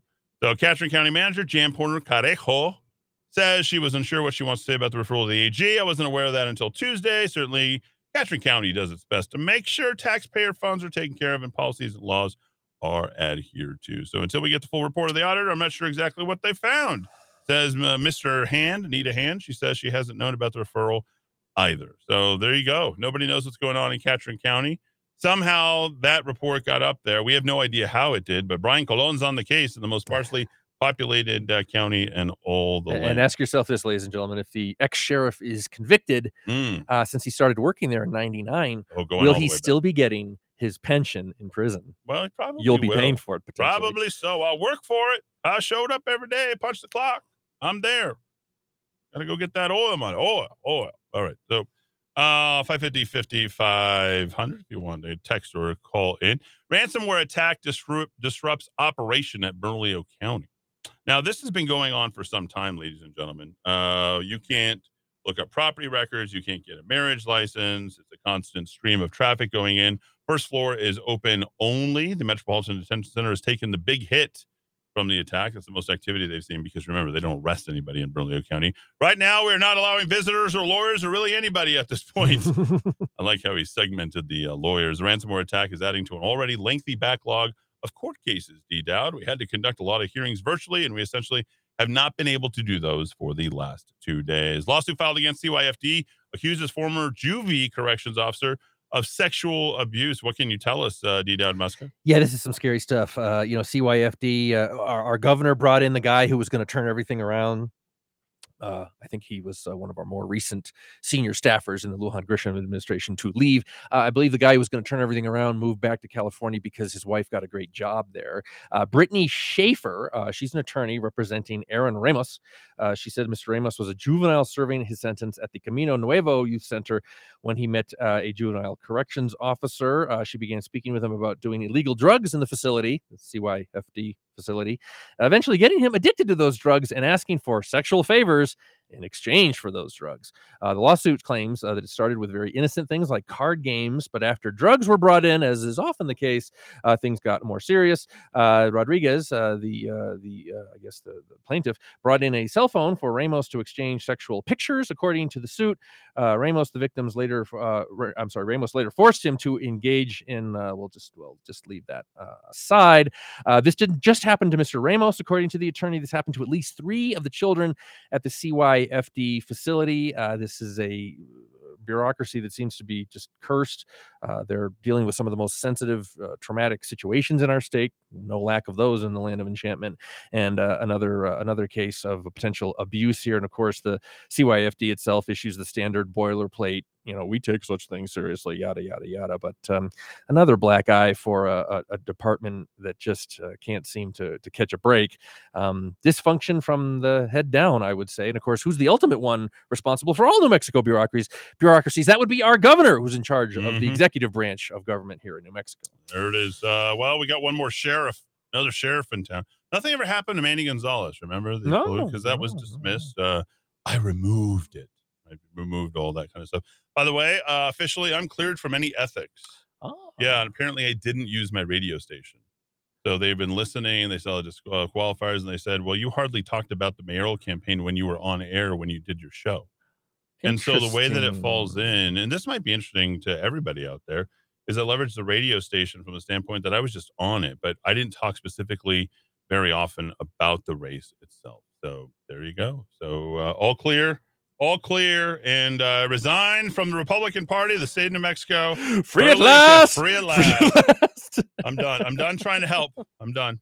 Uh, Eddy Like- has Eddy is actually going to be singing tomorrow live. Um, Yes. please release me. Love let me for go. sale. No, I no, was a young no, man no, one time, and my father came back to the house, and he he was down dealing with his mother, which was always issues, and there was always drama on that side of the family. And he said, "Son, I um I had this song develop in my brain when I was dealing with my mother and my sister and other um, assorted family members down in that um uh, drama and drama queenery down there." Please release me. Let me go. I don't want to be in this family anymore. so, Eddy, uh, I, I, I'm just so proud of my young Padawan Um, he, yes. he woke up he realized that that's not the path and um he left the republican party today i'm so proud of him You might remember this. This is what I was singing from. Uh, I'm back. Let's see if we got this. Well, it's not very loud. It's like someone filming it on a TV, Love for Sale, when uh, Chevy Chase is singing. Do you remember that when he's in the the family truckster? oh Oh, yes Remember the green, he the green there station and, wagon and his his wife catches him on the road, like looking, you know, to uh, what was it, Christie Brinkley? Remember? yes, in the Ferrari. Yeah. Remember, he was in, yeah, she, that's right. She was in the 308 Ferrari. I forgot about that. The California 308. And then, of course, the, the famous 64 308 from Ferris Bueller's. Of course. Yes. It's Cameron. too bad. It's too bad. He left the keys in the ignition, and then you know the whole hell, all hell breaks loose, and then you got Mellow Yellows. Oh yeah, That's right. yeah, right. that's such a great song. 550 5500. All right, let's talk about the Rio Arriba. Rio Arriba. Rio Arriba. Uh, James Lujan, he pleaded guilty December 29th to the misdemeanor counts of obstruction. No. He's serving three years in prison for harboring a felon, intimidating witnesses, all sorts of stuff goes crazy up there. This is the Espa sheriff, uh, by the way. police ladies were attempting to serve the warrant on the 21st of 2020 to a barricaded suspect in Fairview. Lujan arrived at the scene, attempted to take over, and directed police, please leave. I know this guy. Chief Robert Jimenez said Lujan wasn't in uniform, didn't have a badge, was swaying, and had a difficult time keeping his balance. No, and Jimenez was able to smell of alcohol on Lujan. During this time, Lujan was texting on his phone. This led the raid on Rio Arriba County Sheriffs. A month later, on the Espa police with the assistance of Taos, y the Dos Años County Sheriffs to obtain the cell phone that Lujan had with him. He continues to show a pattern of arriving in active scenes in which Espanola police personnel are investigating crimes and interfering. That's guy, uh, they, they- you know what they say about old James Lujan, right? Good at clearing the air. Right. Oh. Yeah, there we go. Th- this was the case where the police department of Espanola was raiding the sheriff's department, the one one law enforcement agency investigating another law enforcement agency. I, I'm, I'm not. If, if, if you have if it hasn't become clear, ladies and gentlemen, this, this was the sheriff, the Rio Arriba County sheriff. Uh, he's already serving three years in prison for harboring a felon, and now he is going to have to deal with this other problem, showing up and interfering while swaying due to a potential uh, adult beverages. That that's the situation in Espanola, Espanola, Wow. New Mexico. Espa, Espa, Ah, the well, ultimate let's talk about more badly. bureaucrats uh, behaving badly. We did want to start there, but we had to kind of cut it off and uh, do a little, uh, you know, all of that stuff. So all of that, uh, all the news that's fit to print directly at rockoftalk.chat. Let's wrap it up with some uh, national least uh, news. Florida man with explosives arrested at the January 6th rally. Now, uh, this is obviously for more than a year old, but uh, here's a little bit of an update. Yeah, the active pipe bomb was caught by police near the Tampa Bay area rally in support of a participant back on the January 6th riots at the U.S. Capitol. Garrett James Smith, this is the guy who gives Patriots a bad name, was wearing identity concealing black bloc clothing. Now, if we probably did a search on him, he's probably Antifa sympathizer and gear Mhm. that is commonly associated with Antifa members. Now, the rally was to show support for Jeremy Brown, Jay Brown, Jay Grow, as we call him, a former U.S. Uh, Army Special Forces soldier of the Right Oath Keepers and one time congressional candidate who was arrested on September 30th, knowingly entering and remaining in the restricted Capitol building grounds with lawful authority during the Capitol riot. Brown is currently being held in the Pinellas County Jail without bond on federal charges. So uh, there you go. That's the latest uh, goings on with Antifa. Anytime that there's trying to be people who are peacefully marching, supporting, doing good things in terms of red, white, and blue, what happens? Well, there's bad apples. But, but, but all the political violence comes from the right, okay? Right, Right. yeah, you but they go. found an Antifa guy dressed all in black with a pipe uh, pipe bomb. But only th- your threat of political violence it only comes from the right in America. Mhm. Right. each and every time. All right. Uh, 550, 55, about another 15 minutes uh, here in the uh, program. Uh, and of course, you know, we will uh, be addressing a couple random uh, topics uh, as well. U.S. economy once again falls short of estimates. Uh, D. Dowd Muska, uh, the non-farm payroll employment increased by only 200k last month. That was down 50 plus percent of the estimates of 422,000, according to a new report from the BLS. Interesting, unemployment continued its slow downward trajectory, falling to 3.9%, of course. And I'll tell you, when that happens and it's below projections, let me do the math for you, okay, so that you understand what's happening. I'm a trained economist, folks. I'm dangerous. I'll run judo all over you. And let me tell you this this is really interesting. It just means that more people left the workforce. Exactly. Exactly. So when people pick up and leave the workforce and the economy goes down, yet less jobs were actually created than what was projected. You have people who are no longer opting to get money from anywhere. They're just disappearing. Kapoof. Any other uh, thoughts on that, D Dowd? Well, I mean, it, it's fascinating. I mean, unemployment is it's it's the danger of using only one metric to determine whether an economy is, is healthy or not. I mean, you can have very tepid job growth or even no job growth, but you can have the unemployment rate fall, as Eddy said, because you're only measuring people who are looking for work, who want to work, who are working or are out looking Correct. for work. So right. uh, it, it's it, it's uh, you know the old Twain line about you know lies, damn lies, and statistics. Uh, usually in politics, they will cherry pick whatever looks best and send that stat out. Uh, and, and listen, hey, an unemployment rate of 3.9 percent is good, but we've also had 22 months of paying people to come off the to come out of the workforce right. and sit on their butt. So um, if we had the true number of people, if we had you know labor force participation back at where it was, and it was actually people were coming off the sidelines during the Trump uh, economy because uh, there were you know the the Obama recovery was so tepid. Uh, boy, the economic engine uh, under Trump was really revving up when we decided to wreck the economy and wreck our culture and and and substitute for a new president. I don't know how smart a decision that proved to be. So uh, you got to be careful when you see these statistics thrown at you. You could just say, "Hey, unemployment 3.9 percent. The country's doing wonderfully." It's a lot more complicated than that. There you go. All right. Uh, more news coming into the KIVA. Uh, well, this is good. Ex Trumper set to plot how to try and take down Trump. That's right. Stephanie Grisham, Miles Taylor, Olivia Troya, and Anthony Scaramucci. Remember? Uh, the only reason you know Scaramucci, the mooch, uh, he lasted all of one week as what was he? As press secretary? Yeah, some Whose idea director. was him to put up there? Yeah. So here we go. These people are um, doing something that's totally unnecessary. Uh, I will tell you the you know there's going to be some never Trumpers around, and Mhm. that's all fine. Oh, But yeah. The gathering of Trump alums next week will result in the formation of a political entity. This uh the new Lincoln Group. Yeah, you will. I get, Yeah. the brand's been damaged for the Lincoln organization. if it does, it would be the latest edition of the constellation of never Trump groups focused on speaking out against Trump, Trumpism, and his falsehoods about the 2020 election. This, of course, by a leftist magazine, Politico.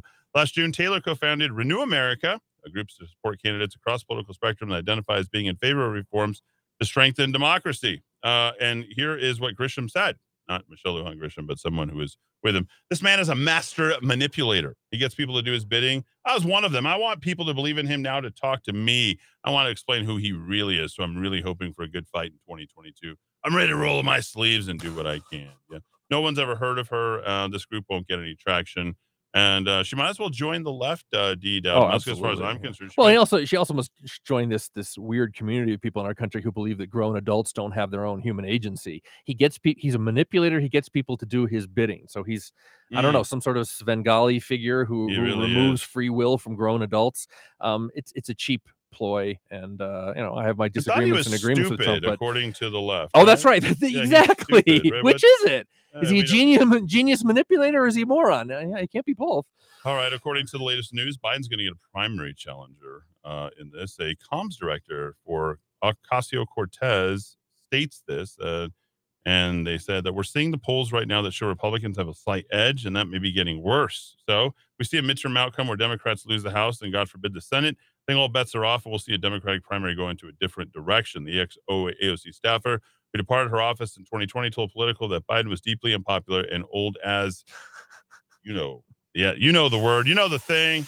So Yeah. the reason why this is important is because they're basically stating here that AOC will jump into the race. Who's forecasted that?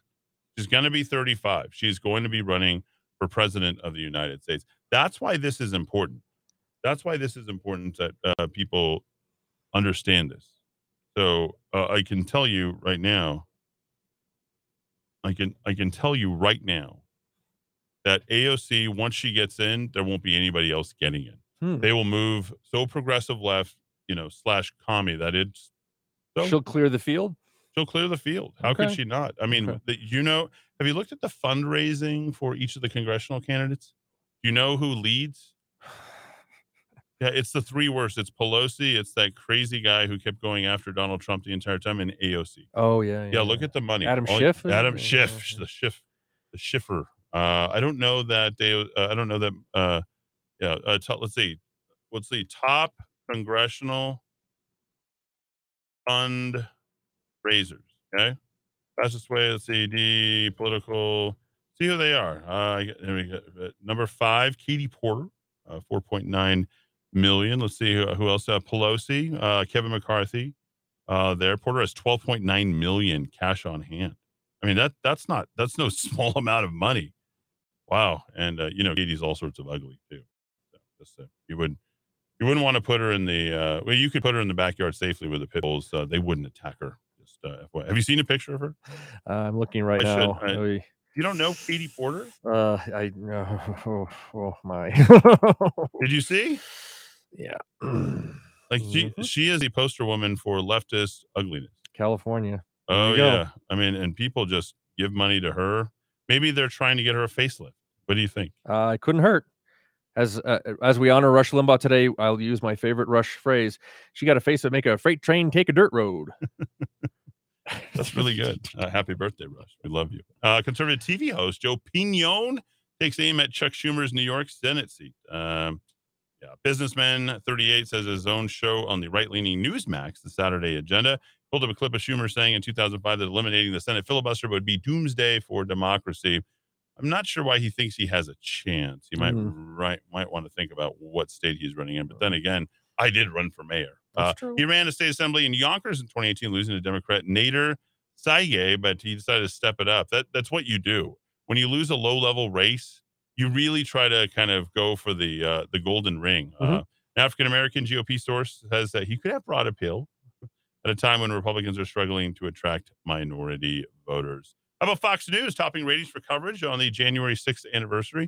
No surprise there. They top ratings every single day. But uh, Fox News was the top rated cable news network during the coverage of uh, Biden's and Vice President Harris's uh, speeches. The January 6th committee has discovered in its investigation that Fox News hosts attempted to urge the president to call off his supporters. Data from Nielsen showed that CNN did not even hit the million viewer mark at any point in the day. Fox News led CNN and MSNBC Prime with an average of more than 2.8 million viewers. And finally, Judd Apatow. Wow. Calling the FCC to censor Fox News. The only reason I know him is he has a pretty hot wife.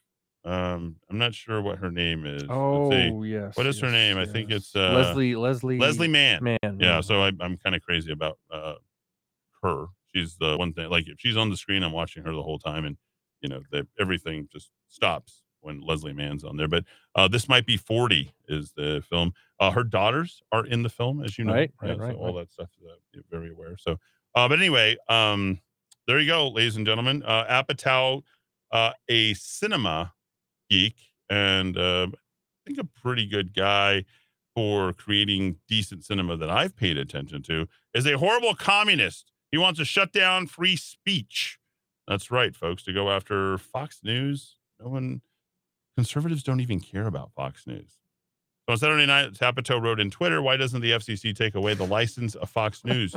they don't have a license, you idiot. They're a cable network. They're yeah, they can say whatever they want and the group that's there. By Sunday morning, Apatow deleted the tweet calling for the censorship of Fox News. Independent journalist Glenn, Glenn Greenwald, who I love, Terrific. wanting the state to silence one's adversaries pervasive across time and culture. That's why First Amendment banned it. Until recently, people were embarrassed to explicitly advocate it, not Apatow. In the U.S. liberal culture, censorship is now so normalized that it's no longer odd. Yep. It's all independent of the illegal inanities, inanities of Apatow's demand as it pertains to the FCC's powers and the like. That's just the standard ignorance. Most notable is how common it is for Dems to crave a union of state and corporate brute power censor one's political adversaries. Again, it is bizarre, surreal. Uh, that the people who have convinced themselves that they are fighting fascism in the U.S. vehemently demand a union of state and corporate power to silence their enemies.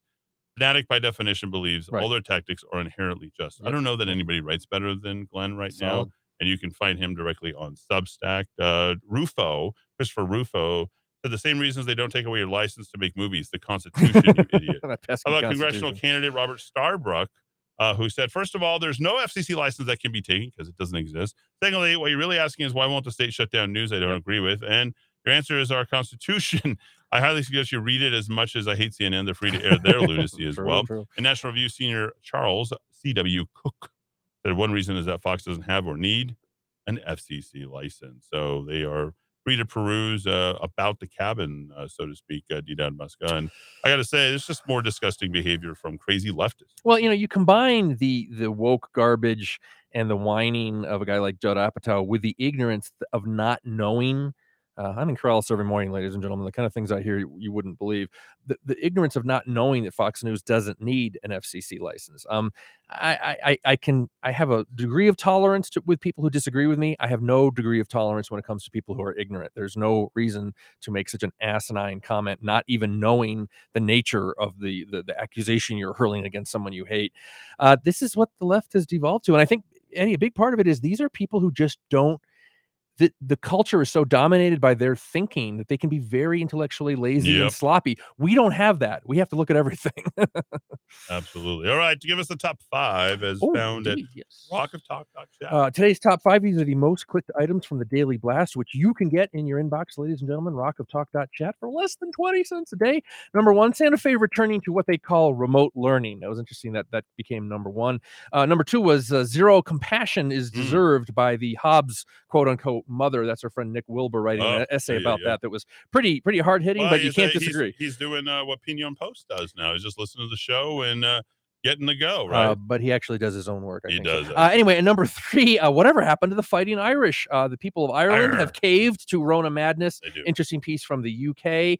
Uh, Albuquerque's new economic development guy, and we, we discussed that, uh, was number four. And last, number five, Fauci stinks, but we all knew that, right? There you go, folks. Thanks everybody for tuning in. We appreciate you as always. See you tomorrow, bright and early, 4 p.m. right here in the KIVA, AM 1600 KIVABQ.FM. Happy birthday, Rush Limbaugh. Up there somewhere, uh, we are doing your good work here in this blue, blue state.